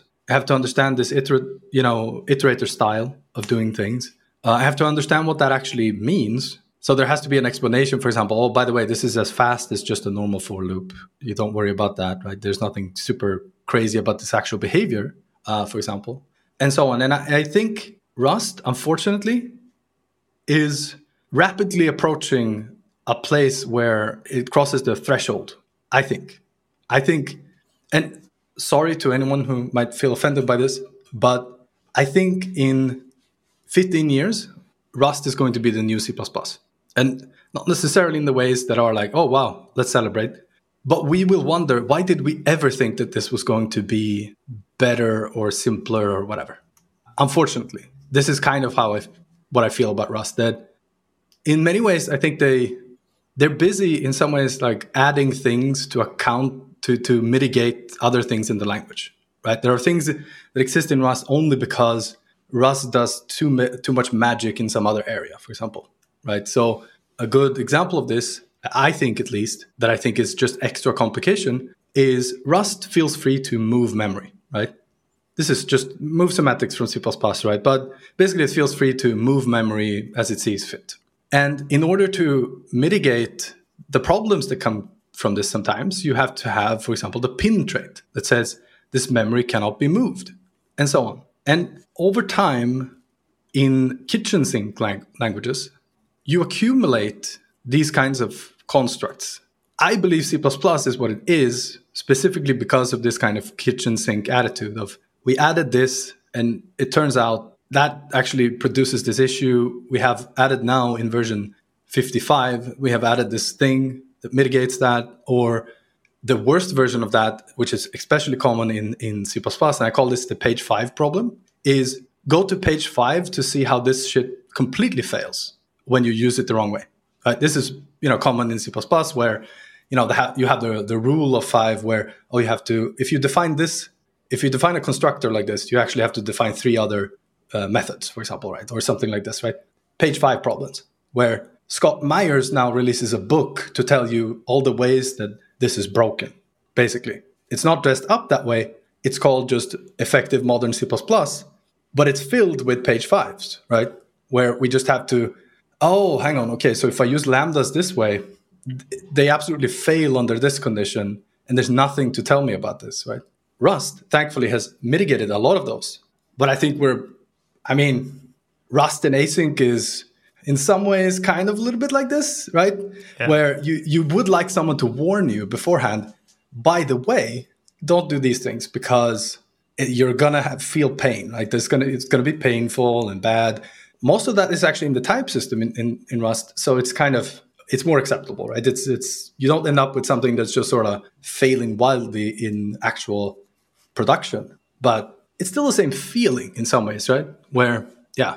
But the question is, would you still take that uh, over the simplicity of Go, let's say? because sure Go is simple, but it's also verbose. And which one do you choose? I would definitely take Go every day. And, and that's an unfortunate thing because Rust is made for me. Consider this, this shirt, which for the listeners is a Haskell shirt. Uh, and all of these things, right? Consider everything I said about static, strong typing, all of these things, right? I still would take Golang every day over Rust for most problems. Now, that said, would I take Golang in the in the grand scheme of all languages? No, not necessarily. I would take Odin for most projects, and I would be prepared to write more code because I don't think writing the code is the difficult part. Really, uh, establishing what transformations need to happen and all of these things, establishing a mental model of the problem, all of these are the difficult part, right? And so that goes back to what I talked about before. I, I think people are focusing on the wrong things. So, you know, uh, macros or you know even the safety features of Rust, even those I'm not entirely sure that they would help that much for my process, right? And I have tried Rust. I have actually it's the same story like with Haskell uh, three times and blah blah blah all of that stuff, right? I would say I didn't get into to Rust because I do feel like it's painful to use, but that's a different you know that has actually it's not necessarily only the language it's also slow compilation times even like I had a project with 1K lines and somehow it takes two seconds to compile. Uh, I'm just sitting there wondering, like, how did we end up here though? I I added Serde and uh, suddenly I'm just feeling this immense amount of pain every time I save, which is this is not how it's supposed to be, right? Yeah, fair enough. Uh, now, my take actually would be the reverse, but then again, I like dynamic languages. I'd rather take uh, a more expressive language. So right. at least the majority of the stuff could be you can call it terse, but I'll think about it as uh, kind of more semantically semantically exact. Now, uh-huh. my favorite, like the the simple example of where Go like really falls short for me is that uh, there are some basic things that you essentially need to write a for loop for uh, because you cannot really do them in the language nicely. Let's say reverse yeah. an array. I think they've started to fix that in Go, but like historically, you don't have a array.reverse in Go. You need to write a for loop. It's a fairly easy for loop to write, but it still takes a while to understand this for loop is doing a reverse while, you, while you're reading it. While if you could just have array reverse, that's like much easier, and then I continue reading the code. Yeah, I mean, I, I believe this is just library functionality, though, right? I, I have a hard time seeing how they couldn't just pack, package that up reasonably, right? And of course, they do have generics now. Maybe well, that's well, what yeah, you're referring yeah, to. The, the answer was lack of generics. Yeah. Um, yeah I mean, the the infamous solution to, to this is empty interfaces, right? Now, bear in mind, I'm not a Golang person necessarily. I would say I'm a fan of Golang in the sense that I probably have more in common with their design principles, let's say, the behind that, right? And I don't, for example, I mean, the simplest way to say this is I don't mind writing code. Right? I don't writing. I don't mind writing more code and having more code be on the screen when I'm done solving a problem. What I do mind is if that code is obtuse, it is opaque or otherwise, you know, there's too much in it. I would definitely say the density of the code is an issue for me in many ways, right? And that applies to different kind of contexts, right? So the density of a macro is actually two different phases of compilation, even, right? Very dense because now you're packing in two phases of compilation, right? You're basically saying, hey, before all the other comp- you know compilation, we're going to do this other thing that will expand to something and so on. Lots of density, right? Usually macros will have very high density. That's the general problem I'm trying to avoid, I would say. This means that these kinds of constructs that probably would let's say abstract too much um, or let's say they favor abstraction right and in some ways that's what you were saying in uh, you know with uh, semantic clarity saying only the things that matter uh, am i correct in, in saying yeah, yeah that's yeah. what you meant yeah saying only the things that matter comes with an unfortunate side effect that in some ways we don't know that the other stuff matters and i think it matters like you know how we do stuff matters and so on and that i think is an unfortunate reality for the most part. Not everyone agrees, of course, but I look at software nowadays and I have to conclude that most of this, you know, saying only what matters is to blame. I think software sucks uh, in general. It's just awful. It's awful to use programs, generally speaking. Like almost every program that I use has some odd bug or otherwise really, otherwise like an, a quality to it that I don't appreciate. Like I talked about Firefox just completely destroying memory, eating it, whatever. Of course, it's not necessarily leaking. I don't think that. Eh, they have pl- plenty of leaks actually, but software I think is of incredibly low quality nowadays. Maybe it always was, and I was just too naive to see this. But I mean, looking back, if I run Winamp nowadays, for example, right, it's going to be snappy and, and good, generally speaking, right? If I run a music player that's written nowadays, honestly, most of them will have some like they will have startup times that are seconds long for some reason. Like, how does this happen? You're a music player. I know the stuff you're doing. None of it takes this long. I've written actual software that does some of these things, and I can tell you none of what you're doing takes this long. You have designed your software poorly, probably. I don't know that it's even a performance issue in many cases. It's someone literally waiting for some async call in their startup. Maybe. Who knows? But software is terrible. I, I do believe a lot of it comes down to, yeah, people are not concerned with how stuff happens necessarily, right? And I'm not saying, of course, I'm not trying to accuse anyone of anything, but as an industry, I think we're failing. Like we're kind of doing this wrong, to be honest. And I, am not saying in the money aspect, like uh, in the actual industry uh, aspect of this business, because for all I know, tons of people are doing good economical things, right, in the industry. But as an end user, I'm not seeing any of this. All the software I use seems to be absolutely terrible, to be honest, right? Ah, all of it. I mean, that's a broad statement, but even the my point. free and open source software that you're using. Oh yeah, yeah, absolutely. Open source software does almost nothing for quality in terms of these things. You know, because you have to consider most of the people are coming from exactly these, you know, the the angles that have created this problem in general, right? Uh, I would say proprietary software has, in some ways, especially proprietary software that you you pay for like some minimum amount, has a much higher bar to clear because there's a monetary incentive as well. Like people will not buy my software if it's just awful garbage. But yeah, I'm not. Yeah, open source has has done not that much, I would say. And if you look at maybe this is uh, this is quite an un, uninformed take. I will just preface this by you know with, with this disclaimer. But isn't the relative quality of Linux in some ways because people actually put money into it? You know, nowadays, I I don't believe that it's the actual open source factor that has done anything for for this, right? We have more stuff in Linux than FreeBSD because people have put more money into it. Uh, we have more drivers. Uh, the drivers maybe work a little bit better because people put money into it, right? Um, it's not because it's open source. FreeBSD is open source, but it's you know, and of course some of it comes from users. Yeah, I'm you know, you have a user pressure, you get you know stuff done maybe. but I think open source is wildly overrated in, in many ways as a as a concept. And unfortunately, I think it doesn't work for a lot of people, right? And, and, we see this all the time. We see a blog post of someone saying like, "I'm tired. I'm burnt out. I don't want to do any of this anymore. Everyone is an asshole. Everyone expects stuff from me, even even though no one is paying. This massive company is using my stuff, and I'm not getting paid a single fucking cent for this. Are you kidding me? And I have to what consider these my customers or whatever. There are no customers. I'm I'm just alone in a void, trying to not burn out, you know. And and I'm done. And we see this all over the place. Like Rich Hickey has had these. I want to call them meltdowns because no one else seems to. But they're basically complete like you know he, he gets tired of just being criticized for having a language that people dare to use and he's just tired of hearing people say like oh Clojure has to do this Clojure has to do that the reality is of course Clojure doesn't have to do anything and that's rich's position but it comes out in a meltdown in a in a gist on github that says you are not entitled to anything. And that's the truth but it's also you know rich. Just sit back tell this to yourself right? Because yeah this that this is the world we live in. Open source is just you know this happens to be the only viable model for a language. Basically we have established this. No one can actually charge for a language unless it's for statisticians basically right which is the language you charge for which you charge statisticians for? Uh, i don't know. There's a language for economists and stuff. I don't remember what it's called. Because i i mean i've never looked into it. How could i you know i, I have no uh, real reason. But there is it shouldn't be r. No no. R, r, r is, is completely r is, i think r is free. Yeah.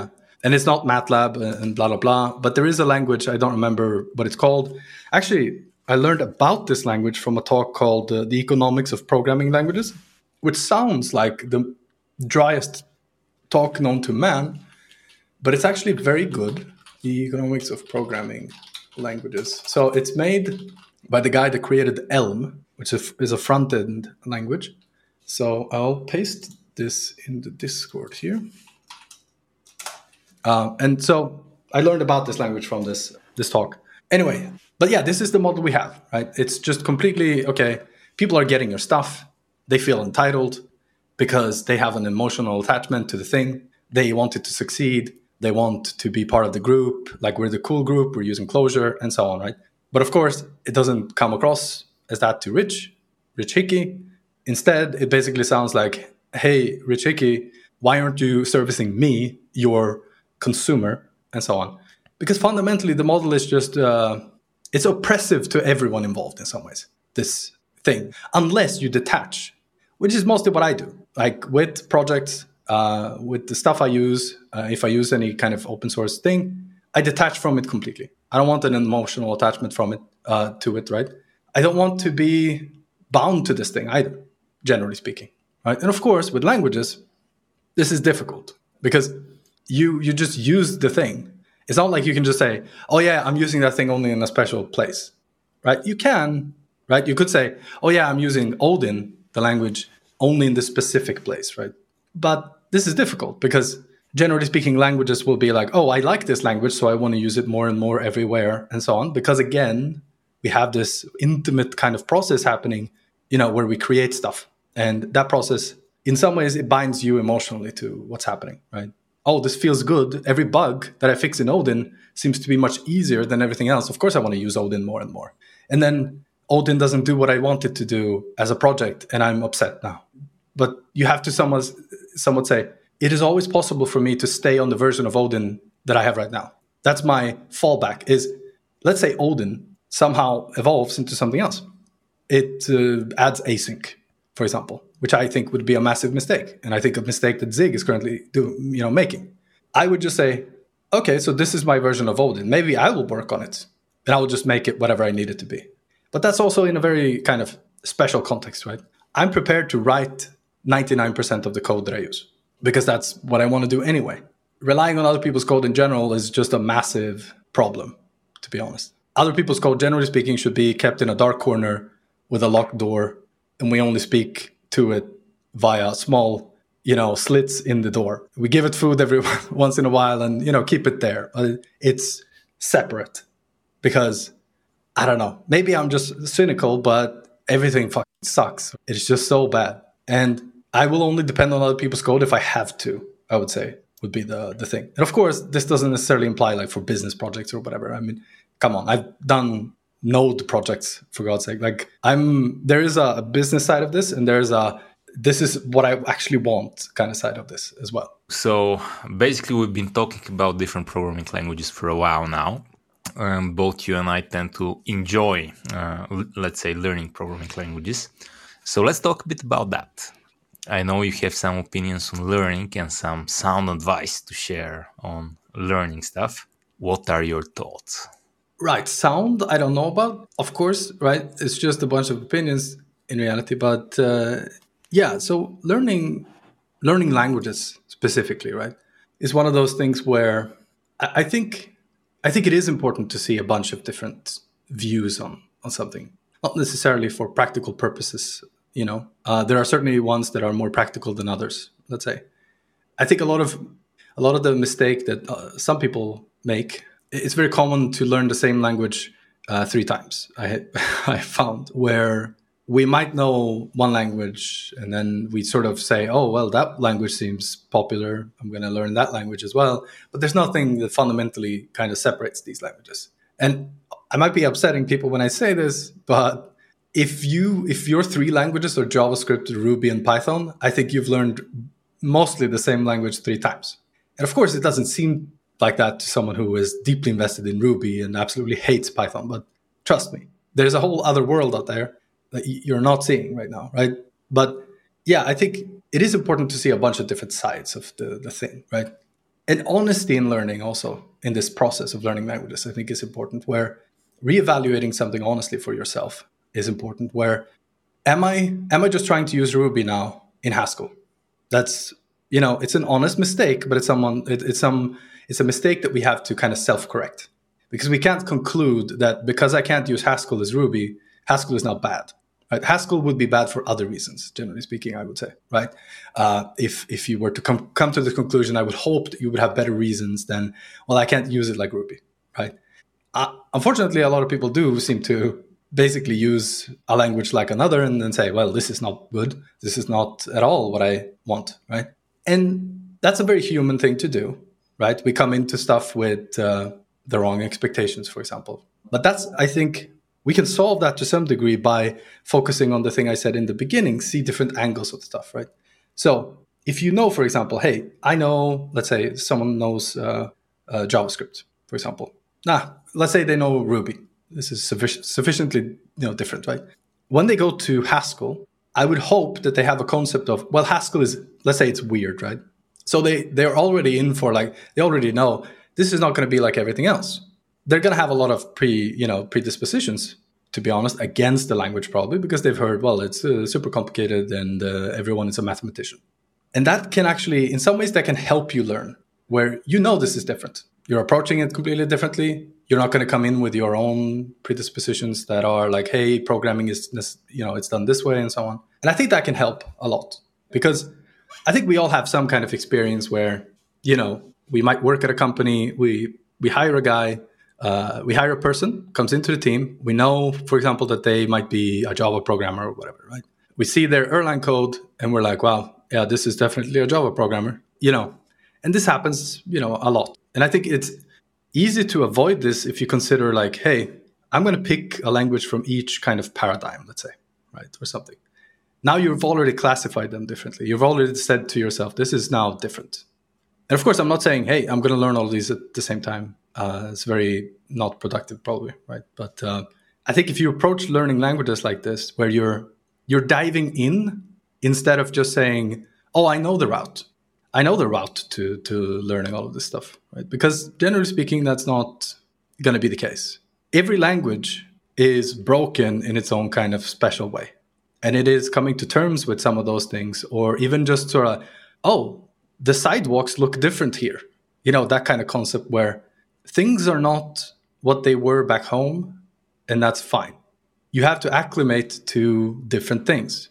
Some of those things are sometimes strictly worse right? But you know like for example let's say you're using a language it doesn't have a debugger to me that's a minus i it's very hard to not think that to be honest i, I think it doesn't matter what you put in this language I do believe I want a debugger at some point, to be honest. So that would be just, oh, the sidewalks are broken here, for example. And we can accept that. That's not the the end of our journey.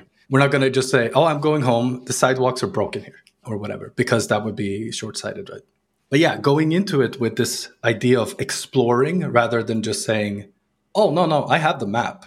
You know, I've already like mapped out the space, what I'm going to do, and so on, right? Because most of the learning is just how do I accomplish these things? How do I actually do things in a way that makes sense in this particular space instead of, you know, oh no, I need specifically a pointer or whatever it might be, right? That that might be the wrong thing to look for instead. So for me, one interesting bit is that there are quite a lot of common bits between otherwise vastly different things. For example, at least when I was learning Haskell, it was very like the big thing was what the hell is a monad? That's like the really big uh, question when learning Haskell. You need to get to a point where you understood what a monad is, and you understood the endofunctor in like whatever I forget. In the ca- yeah, it's a monoid in the category of endofunctors. Exactly, yeah, yeah the, the monoid uh, in the category of endofunctors point. And Haskell makes it actually quite complicated because it um, just uses monads for a variety of things that don't necessarily need to be the case, but uh, that's how they do it. Yeah. But then what I found eventually is that monads tend to end up uh, monads end up being quite common in other places as well. The, the promise in JavaScript is kind of a monad. Uh, the yeah. observable in Rx is exactly a monad. Yeah. Uh, uh, some some other things are monadic, and jury is still out for me whether that's a useful concept or not actually but at least uh, i'm like yeah okay cool this is a monad i can kind of get some things about it and i know not to try some things that uh, that are unaccomplishable because this is a monad for example here's an observable for rx how can i like get the value in the observable well i can't but i can put like stuff at the end uh, that would happen yeah. once the value yeah, yeah. gets resolved or something I think, yeah, monads are obviously like, I'll be honest, if I'm teaching someone Haskell, I don't mention monads necessarily for some time. They actually use them before they hear the word monad, right? And I think that's an important thing to do. I have also tested this out in practice with people who did not understand monads. So I was working on a project and we had a TypeScript code base. And one of my first things that I did, this is going to sound now like to people like oh this there's this haskell guy trying to bring haskell or whatever no i was trying to bring the let's say the power of monads in a practical context right so i built a library this was one of the first things we did or i did on, in the project i built a library for basically having option and result and we called them this at no point was there a mention of any monads and we did not we didn't have bind as, a, as an operator bind of course is uh, producing a new optional result with the value inside of an optional result, right? So it's effectively choosing uh, success or failure.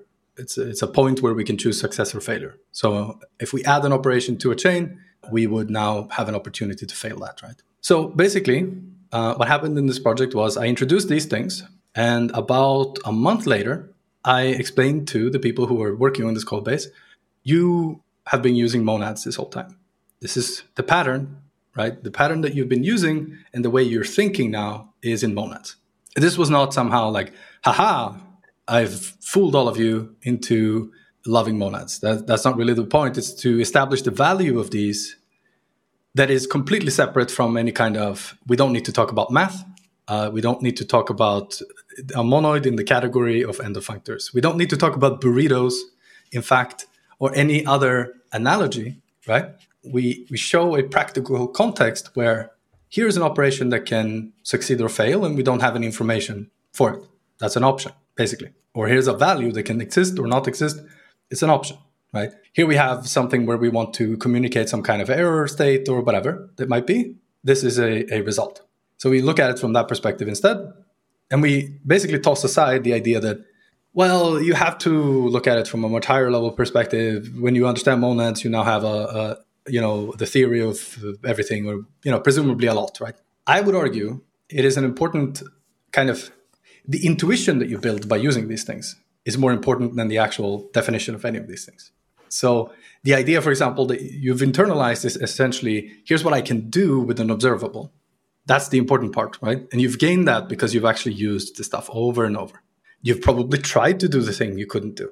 And, and that failure, in some ways, like, like bumping into that corner of the space, has led you to the point of, oh, yeah, yeah, no, you can't do that. Maybe you even ask someone, hey, why can't I do this? And they say, well, you know, this is how this operation works on these generalized kind of structures.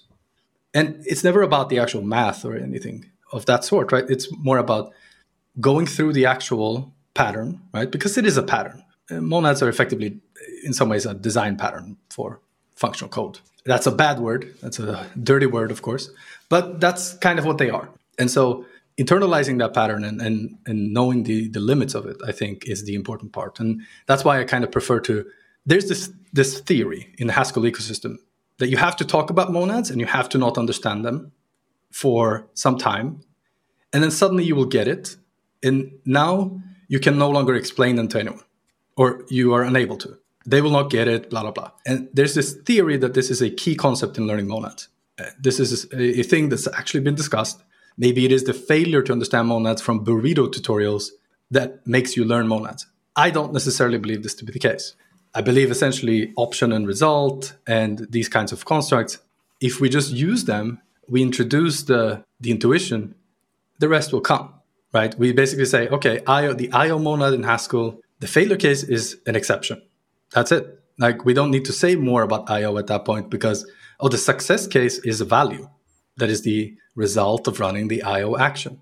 That's all we need to, you know, when we transition from maybe and either in Haskell, which is option and result, we then transition into essentially saying IO is effectively like those things, except the failure case is a, an exception. Yeah, I think Haskell makes it particularly complicated because it mixes, let's say, the um, bit that's going to be useful in every other language, uh, which is like whatever they call this operator these days. I call it flat map now.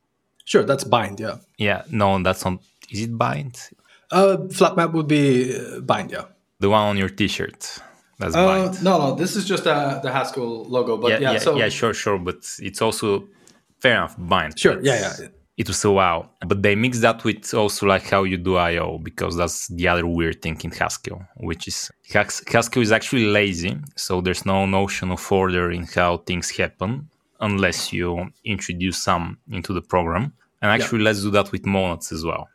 Yeah, but uh, let's move away from that. Another thing I've been reflecting on yesterday, actually, and now I wonder what you think about it, is that when you go and learn other languages, you start seeing some things that uh, in your home language that uh, can be improved. And it kind of makes something simpler. For example, let's say learning Rust prepares you for when you eventually will need to learn Swift and then do a bunch of things with Swift for iOS because they're kind of similar in some sense. But they also make some things harder. I remember that back in my early years, I was doing C and all that imperative stuff. And ever since I learned uh, Lisp and uh, Ruby and like whatever else, and I started doing things with map and filter as opposed to with loops.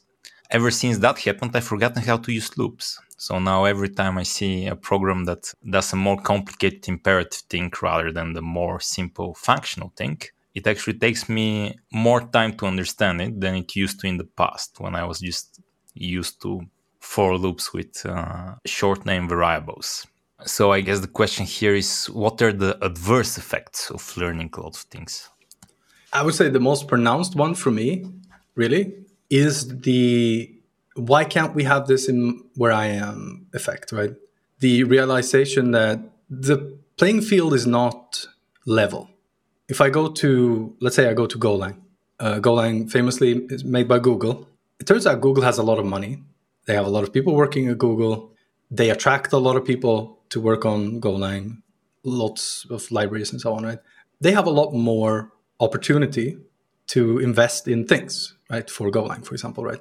One of the things that bothers me the most about knowing how things are done in different languages, what tools do they have, and all, all of these things is the realization that most likely my favorite language will have none of these things. For example, historically speaking, I not necessarily participated in massive communities, right? I have tried most languages at this point, you know, Kotlin, Swift, all of these things, even though they professionally might not be relevant to me, I like languages, right? one of the worst kind of things that can happen is I will never have, you know, the Smalltalk code explorer as a part of my development process. Or even the jealousy of using Common Lisp and using Slime in Emacs, for example, right? This is incredibly hard to do in most ecosystems. Certainly, I am not going to sit down and do that because I do want some time over to do other stuff.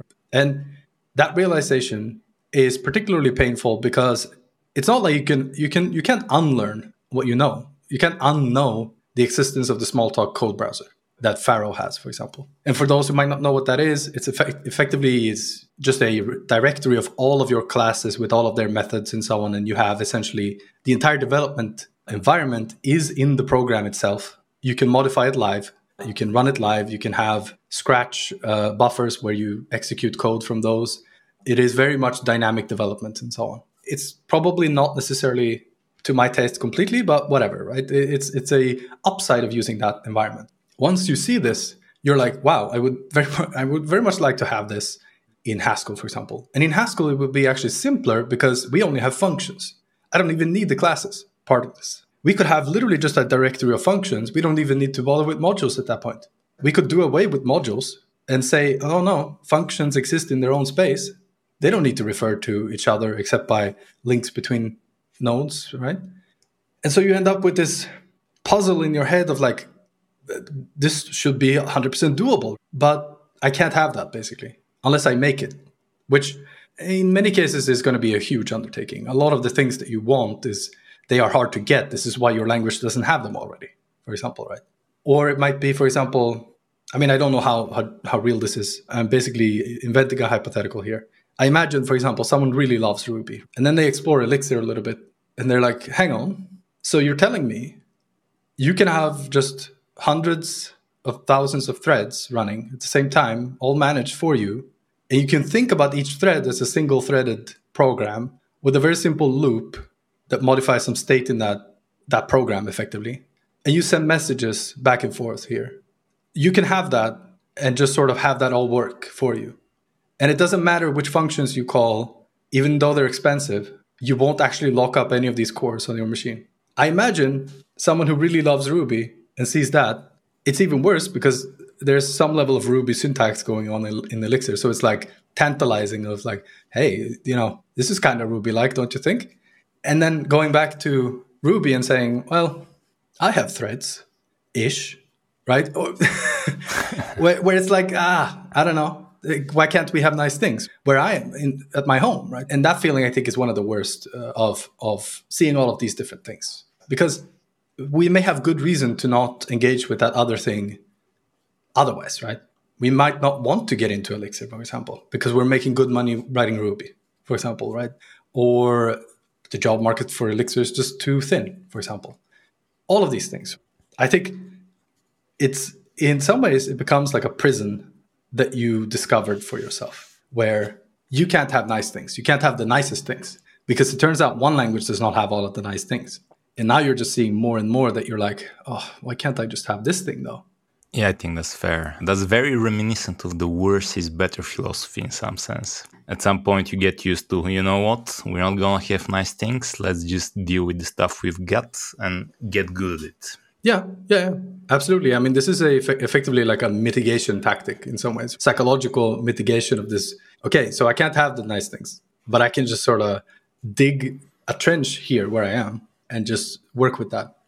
And I think this goes back a little bit to the language design kind of thing we talked about before.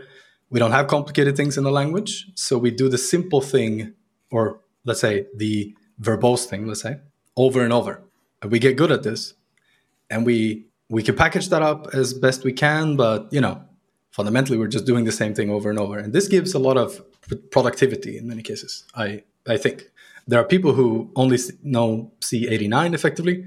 They've used C89 since you know the 90s or whatever. They are incredibly productive. They're much more productive than I am in any language, certainly.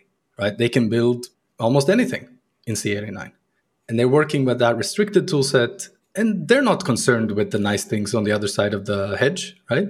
They, they don't care what the neighbor has, right? They're concerned with, I, I just want to do stuff.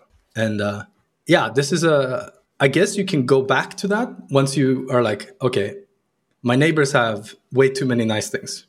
I'm just going to disconnect from that and say, no, no, I'm going to use the things that I have. And I guess this is in some ways the the the attitude I'm trying to employ and failing at probably, but you know. So, what advice would you have for people who are wanting to learn multiple programming languages? well, right. So, we're going into this. I would say it's difficult, right? Because I want to say to people, you're simply going to have to put in the time. It's a very unsatisfying answer to a lot of people because some people simply don't have time. Even though I might think that they have time, they know in their heart they just don't have that time for those things, right? But if you do have the time, I would say, again, make it worth it by learning different kind of things. I do think that it is mostly a waste of time to learn what, what could be considered the same kind of language over and over. It makes sense on a CV, but I, I think if someone sees Ruby on a CV, I don't think the jump to, for example, wanting them to write Python is that large. So having both Ruby and Python on that CV might not do so much anyway. But if you see Ruby and Haskell on the CV, maybe that is a little bit more like, well, there's a certain ability here to to go, you know, wide. I think that might be more worth it. But then I'm not the career advisor, so that one, you know, take that with a you know a pinch of salt. But I don't think that having Ruby and Python on the same CV is as valuable as people think. But that's the CV angle. I would argue that actually you want to learn both Ruby and Python quite well. And here's here's my reasoning. Once you get over the language, uh, you eventually go into the ecosystem, and both of them have two very different ecosystems that are, in some way, kind of unique. So Ruby has a very unique ecosystem around Rails. Unless sure. you want to do some fancy live view like stuff that I've not explored yet, uh, Rails is simply the kind of like the simplest and yet most powerful server-side rendered HTML framework you can get your hands on if you're trying to go for, let's go with simplicity and productivity. You can kind of get there with a bunch of other things, but uh, nothing is going to be like as close as Rails for a while. Uh, if you go to Python, they have like this huge world of uh, let's go with scientific computation, where you have like pretty nice notebooks and you have uh, NumPy and you have pandas and you you can like go on the whole tangent of neural nets, machine learning, and so on. But you can also just stick with the statistical instruments there, and they are like huge world, world unto themselves. And then you can see those two things in like into a very very like well shaped form. Now, some of those things would be available somewhere else, like Ruby would have an ND array library that's like kind of a uh, toy version of uh, NumPy and Pandas. And uh, Python would have Django, which now I would offend some people, but it's a toy version of Rails. but uh, those are like two things you can get to only by learning the language and then getting into the technology itself. And then you cannot see the whole picture of that technology without like going through the language first, if you see what I mean. Yeah, yeah. The ecosystem angle is interesting. I don't know that there's a, a very compelling alternative to that, right? To what you're saying. It's not like I have some, you know, magical solution for like, oh no, Ruby, you know, the scientific computation kind of stuff in Ruby, just do this and that, and that's fine. The closest I could get is that all of this is just C anyway. So just use the FFI in Ruby and learn what FFI is. And now this problem is not necessarily as large as it might seem, depending on, you know, depending on what you're trying to do. And of course, I don't for a second believe that pandas and NumPy and, and so on have, uh, let's say, reasonable interfaces if you you want to use the C stuff that is actually going on under the hood.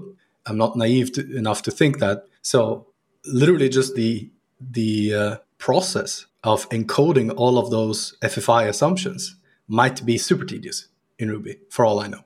It might be a weak prospect uh, effectively like uh, one week of work just encoding like here's this function it returns this it will do this. This c function is going to be called with this ruby object and so on right?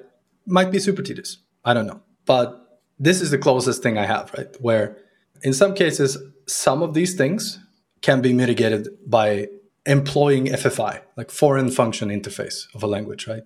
And knowing what that means what that entails and understanding what the failure mode of that is, right? So, for example, higher level languages will have, generally speaking, uh, a harder time. You will have a harder time understanding who owns what memory when, for example, right? And generally speaking, they will all sort of take responsibility for any memory that you allocate and you have to give it to the language, for example, in, in your FFI stuff and so on. This depends a little bit uh, and it comes with a lot of trade offs, right? So, the ecosystem thing I think is a compelling reason, but it's also situational, right? I don't know that everyone should be concerned with NumPy. I think it's being largely oversold, certainly, to people. And I think, I don't know, I, I think this might make learning a little bit more. It's, I imagine it's very hard to come into programming nowadays. There are a lot of preconceptions, a lot of like things that people tell you, but they're only telling you this part. They're leaving out the 90% of the rest of that conversation because they know that you will be over just overloaded by this massive mountain of stuff, right? That they should be concerned with. Like for example, I just brought up FFI, right? And this is a concern in programming languages that is sort of tangential generally speaking right most people in fact most people who use python probably don't even come up upon this concern they're just writing python and yeah i think that this the ecosystem thing is compelling but also a little bit misleading i would say because a lot of the people and i think this is a general problem a lot of the people that i see trying to come into programming and so on they're not concerned with oh i want to do this thing. They want to learn programming like period right? And that is a very i think that's a difficult prospect nowadays. Very difficult. Because the field is muddled with frameworks. I mean basically everything is frameworks in some ways nowadays right? So for example someone wants to learn programming they want to they want to see stuff on the screen right this can only mean a few things in practice for a new person it means some kind of web server or web service, web app, perhaps. One of these requires a server to actually communicate with, and so on. Right? We don't know exactly what this person can, you know, amass yet. One of the suggestions will undoubtedly be, "Hey, you should learn React," or whatever. Right? I think that this is a exceedingly poor way to learn programming. Incredibly poor. It teaches almost none of the actual useful parts of programming. It you will learn React, absolutely. I believe you will you can probably in some ways put that on your CV and once you've made enough React projects.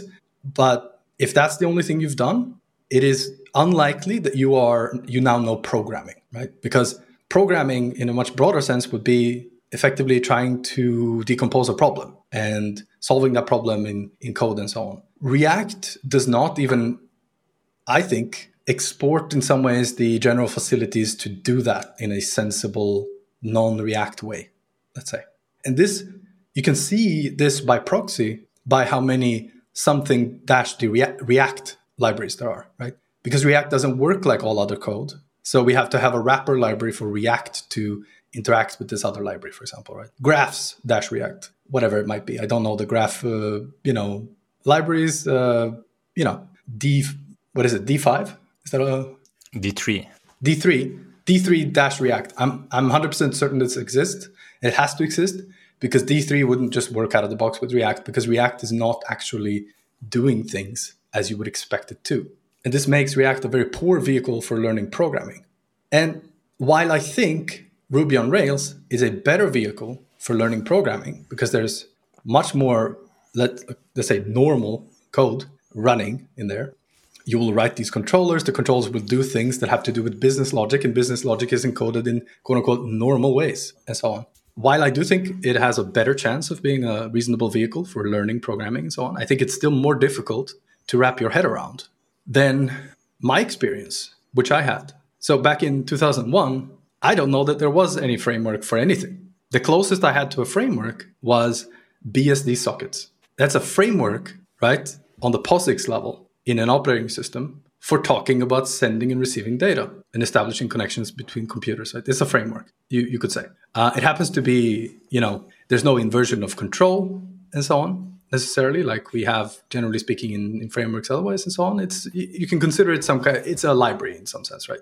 But generally speaking, you still look at this and say this is in some ways a opaque interface that I'm talking to. I'm talking to mystical things inside of the computer. They do stuff. I get information back. I send information out and so on, right? But this was the closest thing we had to a framework back then, I would argue. And of course, Java probably invented frameworks. You know, the second day of existence, there was a framework for doing this or that, right? But Java also was completely irrelevant for quite some time. I don't know, people don't seem to remember this, but Java was a complete failure for the longest time and only really succeeded because they put, you know, like 1.2 billion into marketing, right?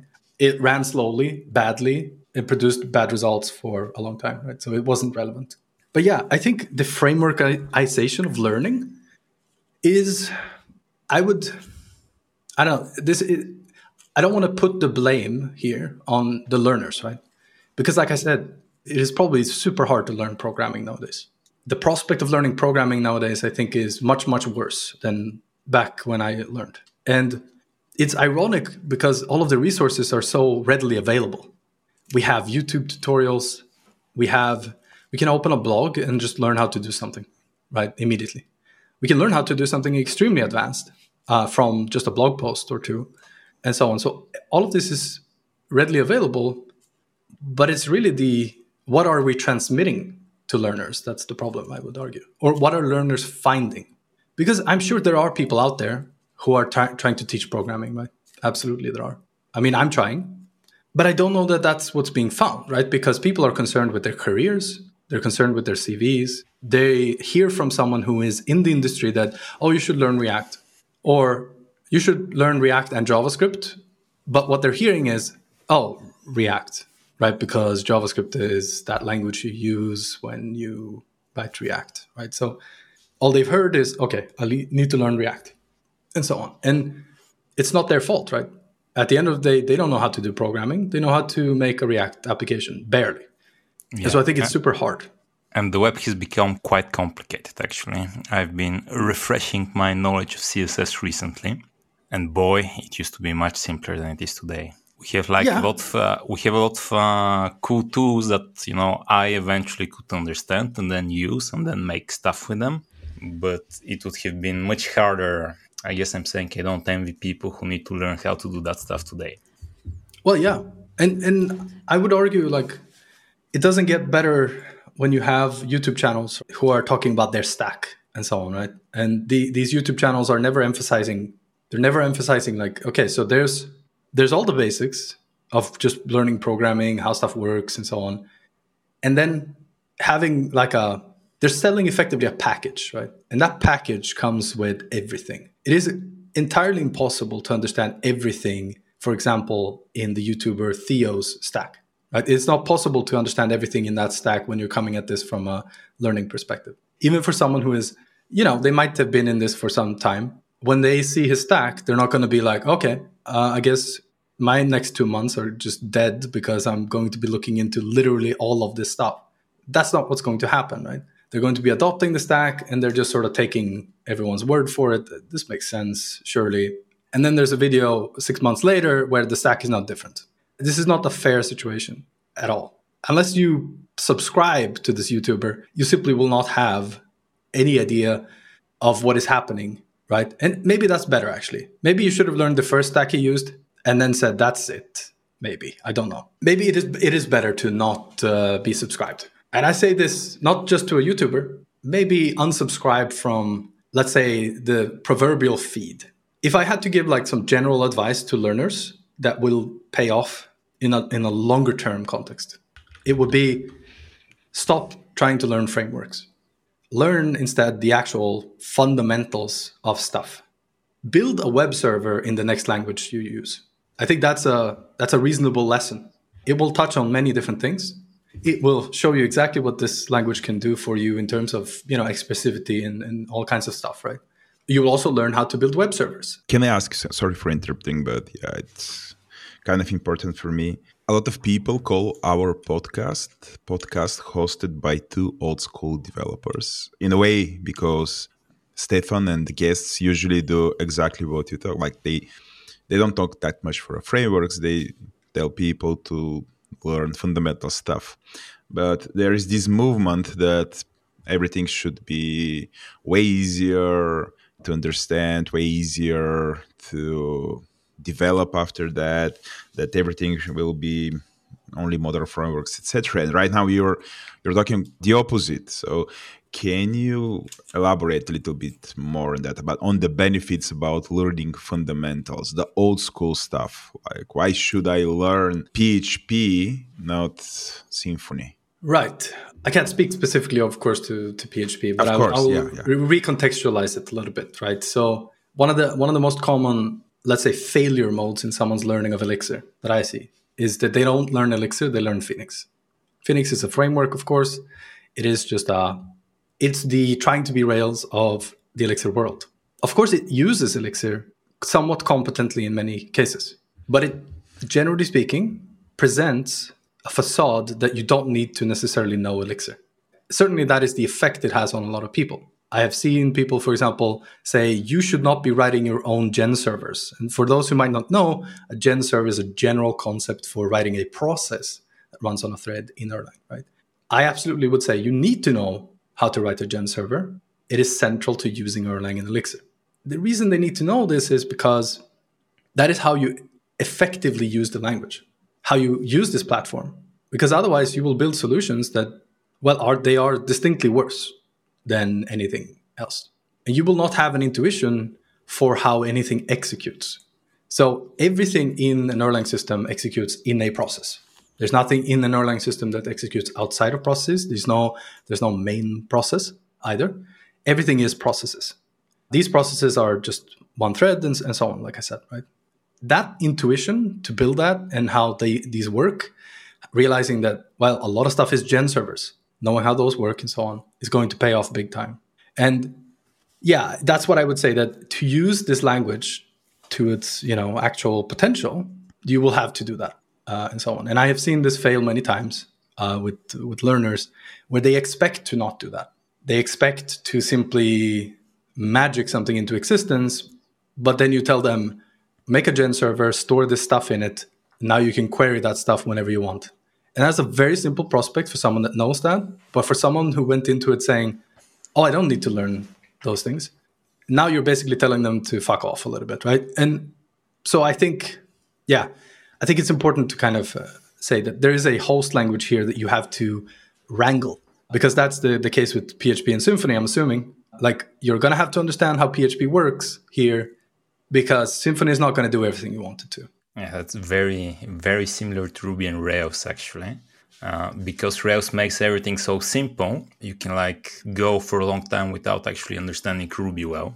And you have the same problem where you kind of know Rails, you kind of don't really know Ruby, and you very often get confused because Ruby has so many like small syntactic things that uh, it takes a while to properly understand.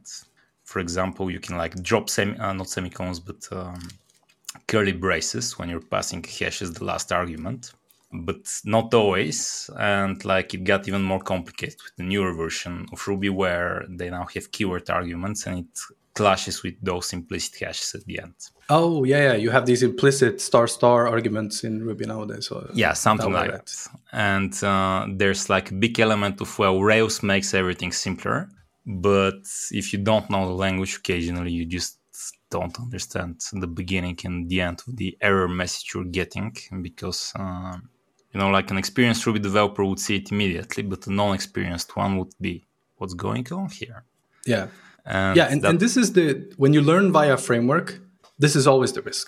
You're learning the framework and the framework just makes tons of assumptions for you.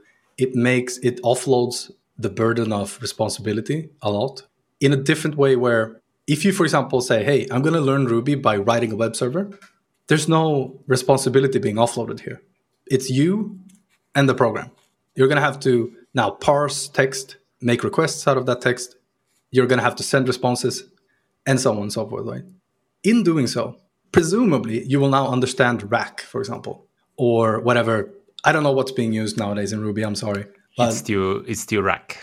Yeah so rack for those who might not know is basically a infrastructure for middleware correct? Like basically yeah, yeah. so uh, a request will go through a series of these kinds of things and be modified and analyzed and then you will at the end spit out some kind of response to the the requester let's say right the other side and in building all of this presumably you could actually see hey i can make rack for for example, right?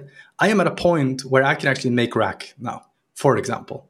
Maybe it's going to be a bad version of Rack, but certainly I will understand Rack more once I've done this, is kind of how I see it, right?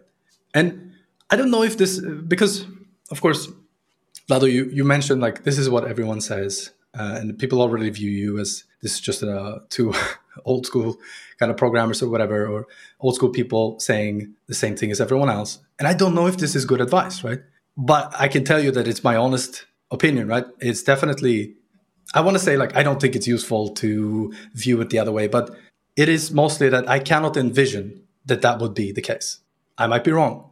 Absolutely, I, I might be wrong. But I think it's, it is generally more useful to be able to build things than to know things. And because being able to build things implies knowledge of much more fundamental things, generally speaking. So building a web server, well, implies that you understand what HTTP is, you understand server and client infrastructure, and so on and so forth, right? Presumably, you will also encounter like, oh, I can service one person per time. How do I solve that? Well, let's learn, right? Uh, and all of these things, right? So, but knowing knowing how to use Rails does not imply any of those things, right? It implies I know how to use Rails right? And which is a useful skill to have. Don't get me wrong, absolutely it is, right? But being able to build Rails, I think, is more useful in the long run. I have one more question, if I may. I served as a CTO for 10 years. And when you're a CTO in a relatively big company, usually a lot of people who are not tech people uh, ask you, if I want to become a developer, which language should I use? Learn learn. And I always told them that the language is not that relevant, it's way more important. What would you like to do? And in a way, this reflects to my own past experience because I got involved with technology because I wanted to build websites. And I wanted to build websites because I was a founder of an IRC channel.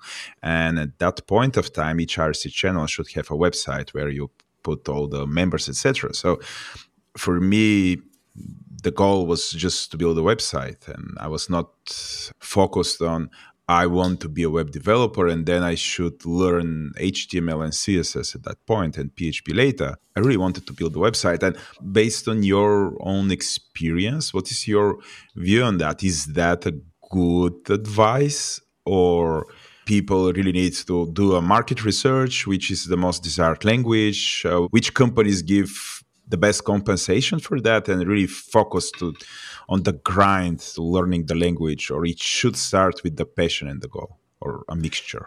And i would really like to learn to stefan to join after that too on on this one. Yeah so this is obviously a, it's one of the most difficult questions about learning to me right? Because while i have opinions i'm not entirely sure i have an answer that actually seems like it could be correct. Because in theory asking someone what they want to do sounds like the most reasonable thing, right? Yeah. It sounds like, hey, you know, there are different sides of programming, different languages are good at different things. We know this, you know, because we're in, in this bubble of, you know, knowing this, right? The problem there is that we presuppose that the learner has any idea of what they want to do. Yeah. And that is one of the most difficult things to actually. I can agree that in a way, this is the most not fair part in my advice because, yeah, but still, for me, I knew what I wanted to do. So I found what I love doing fairly early, namely servers. Right? Writing, having a computer talk to another computer. Mm. When I learned how to do that, was a magical experience. Just saying, I can have a computer here that can talk to some other computer somewhere else, and that can actually be, I can make that happen. This was not possible before, and now it's possible. I can write a protocol that transfers a file from one computer to another. Or I can implement someone else's protocol to do the same. I was more into actually implementing my own because it's more fun. But I found that fairly early because I found Beej's guide to network programming, and that was sort of it, right? I knew this is the, the stuff. The stuff that no one can see that goes on behind the scenes is what I want to do, right? So back in programming, basically, but I learned it from just making servers and so on. And so this was back in C++, obviously. But I think knowing what to do might be a poor motivator. And I've seen this happen with people who are they come they come to me and they say, I want to learn programming. And I might have some canned answer for them, like, you know, oh well, Python is is a language. It exists. You can write things in it. Uh, you can express logic in it. Uh, and I think it might, if you use these parts of it, you can learn how programming works, sort of, right? But that also feels like an exceedingly bad answer, right? Because it's not necessarily the case that you can't actually direct people enough with this either. I think the the whole fundamental thing maybe we need to be more honest about what people actually want to because you mentioned market research which is also yeah if you reach that point with someone you, you ask like okay so do you want to just get a job or do you want to learn programming because th- these can mean different things to be honest right? Yeah. That's also difficult because okay what do you then recommend? It turns out in stack overflow surveys Clojure is one of the best paid languages. Mm. why is that? Well it's not necessarily because Clojure is some magic sauce that you know like oh it just just had it has that mojo. Mm-hmm. you just make money. Mm. php has more dollars in it than Clojure right? Certainly. So but the reason is probably there's a large section of let's say old programmers that transition to Clojure at some point because of a perceived per- simplicity or something like this they for example might uh, have certain skills on the jvm that make it so that they can use Clojure effectively because they know they know all of the trapdoors anyway. They know how to use the Java interfaces from Clojure. A new learner will not know those things. They're certainly not going to get paid as much as those people. So even the market research is very it's fraught with you know uh, pitfalls and, and stuff like this, right? So it's very very difficult to say because I could say, oh, I've made lots of money off of Erlang and Elixir. I've paid for two apartments with that money. But that doesn't mean someone can just say, "Oh, I'm going to learn Elixir," and then you know go out there. It's very hard to find a job in certain circumstances with Elixir. You know, you have to basically know people. I stumbled into it sort of like, "Oh, here's the company using Erlang. I like Erlang." Uh, my philosophy is that the tools and the money could not be the goal. The goal should be the passion because the passion will lead to excellence and excellence will lead to money after that. So this yeah. is my philosophy on that matter. So that's why I am advising people to find the passion and after that the tools will they the tools will come up naturally. And if they have the right passion the right mission they will achieve excellence. And from that excellence usually monetary success is inevitable at that point. Yeah this is kind of why i think the initial motivation might be a poor motivator. Because the thing that actually gets people to stick with stuff like i've had at this point it's three or four friends who got into programming and they basically did not continue i would say the initial motivation doesn't matter as much as the persistence the the stubbornness to not let the environment win in some ways yeah. I, am sure you know this feeling of yeah. i will not let this bug win today yeah. i will I will just, you know, I, even if, okay, I might solve it tomorrow, but I'm working on this until I, I've done it. I call this true grit. Yeah. If yeah. you have a true grit, you will, you will, yeah, steamroll and you will yeah. sustain yourself. And, I think that is maybe the best motivator. And then I also have, I have this philosophy or principle or whatever that I've adopted from uh, Stephen King that I do no matter what, no matter sickness or whatever it might be, I do a little bit of programming every day, regardless. It doesn't matter. We're talking outside of work, in work, or whatever, right? I then later apply that to even if I program for work, I always do side work as well. That is to always keep moving forward, right? Because once you teach yourself that, that no matter what, maybe I've had a rough day, right? Maybe maybe my day was terrible and you know, it doesn't really matter what happened. Maybe I was robbed today or whatever it might be. Maybe I, I have the flu today, right? And it's hard to think. I will do a little bit of side programming every day, regardless. Doesn't really matter. I have since extended this to doing research because the research is actually the most important part of some of these projects, generally speaking, right? Uh, so I don't necessarily write code literally every day nowadays. I do also research on, for example, lately I'm researching TLS because I'm trying to implement TLS. But you know, stuff like this, right? So that's a principle that I employ in order to keep momentum because you get momentum and then you keep it by just doing a little bit every day. Oftentimes, this a little bit turns into two or two or three hours because I'm I realize, hey, I want to do this thing, right? And I'm not stopping after 30 minutes. I'm going for it, right? And so on. And, and I think that kind of mentality can be more valuable than some, you know, because one of the hardest thing, things for people is like coming up with projects. I find that this stops a lot of people, and they are unwilling to make projects that no one asked for. They are unwi- unwilling to make projects that are kind of silly and only exercise some concept, for example, right? And I would urge people to let go of that feeling because the truth is, even if you make something that people could conceivably want, most of them will not want it. This I consider just a, a fact of life. You make something that's super useful, no one will recognize it like at all. So drop that idea. Not everyone is going to have like products just blow up. It's fine. Make things because you want to learn, make things because you want them or whatever it might be. Even if you don't want them, just exercise some concept, whatever it might be, right?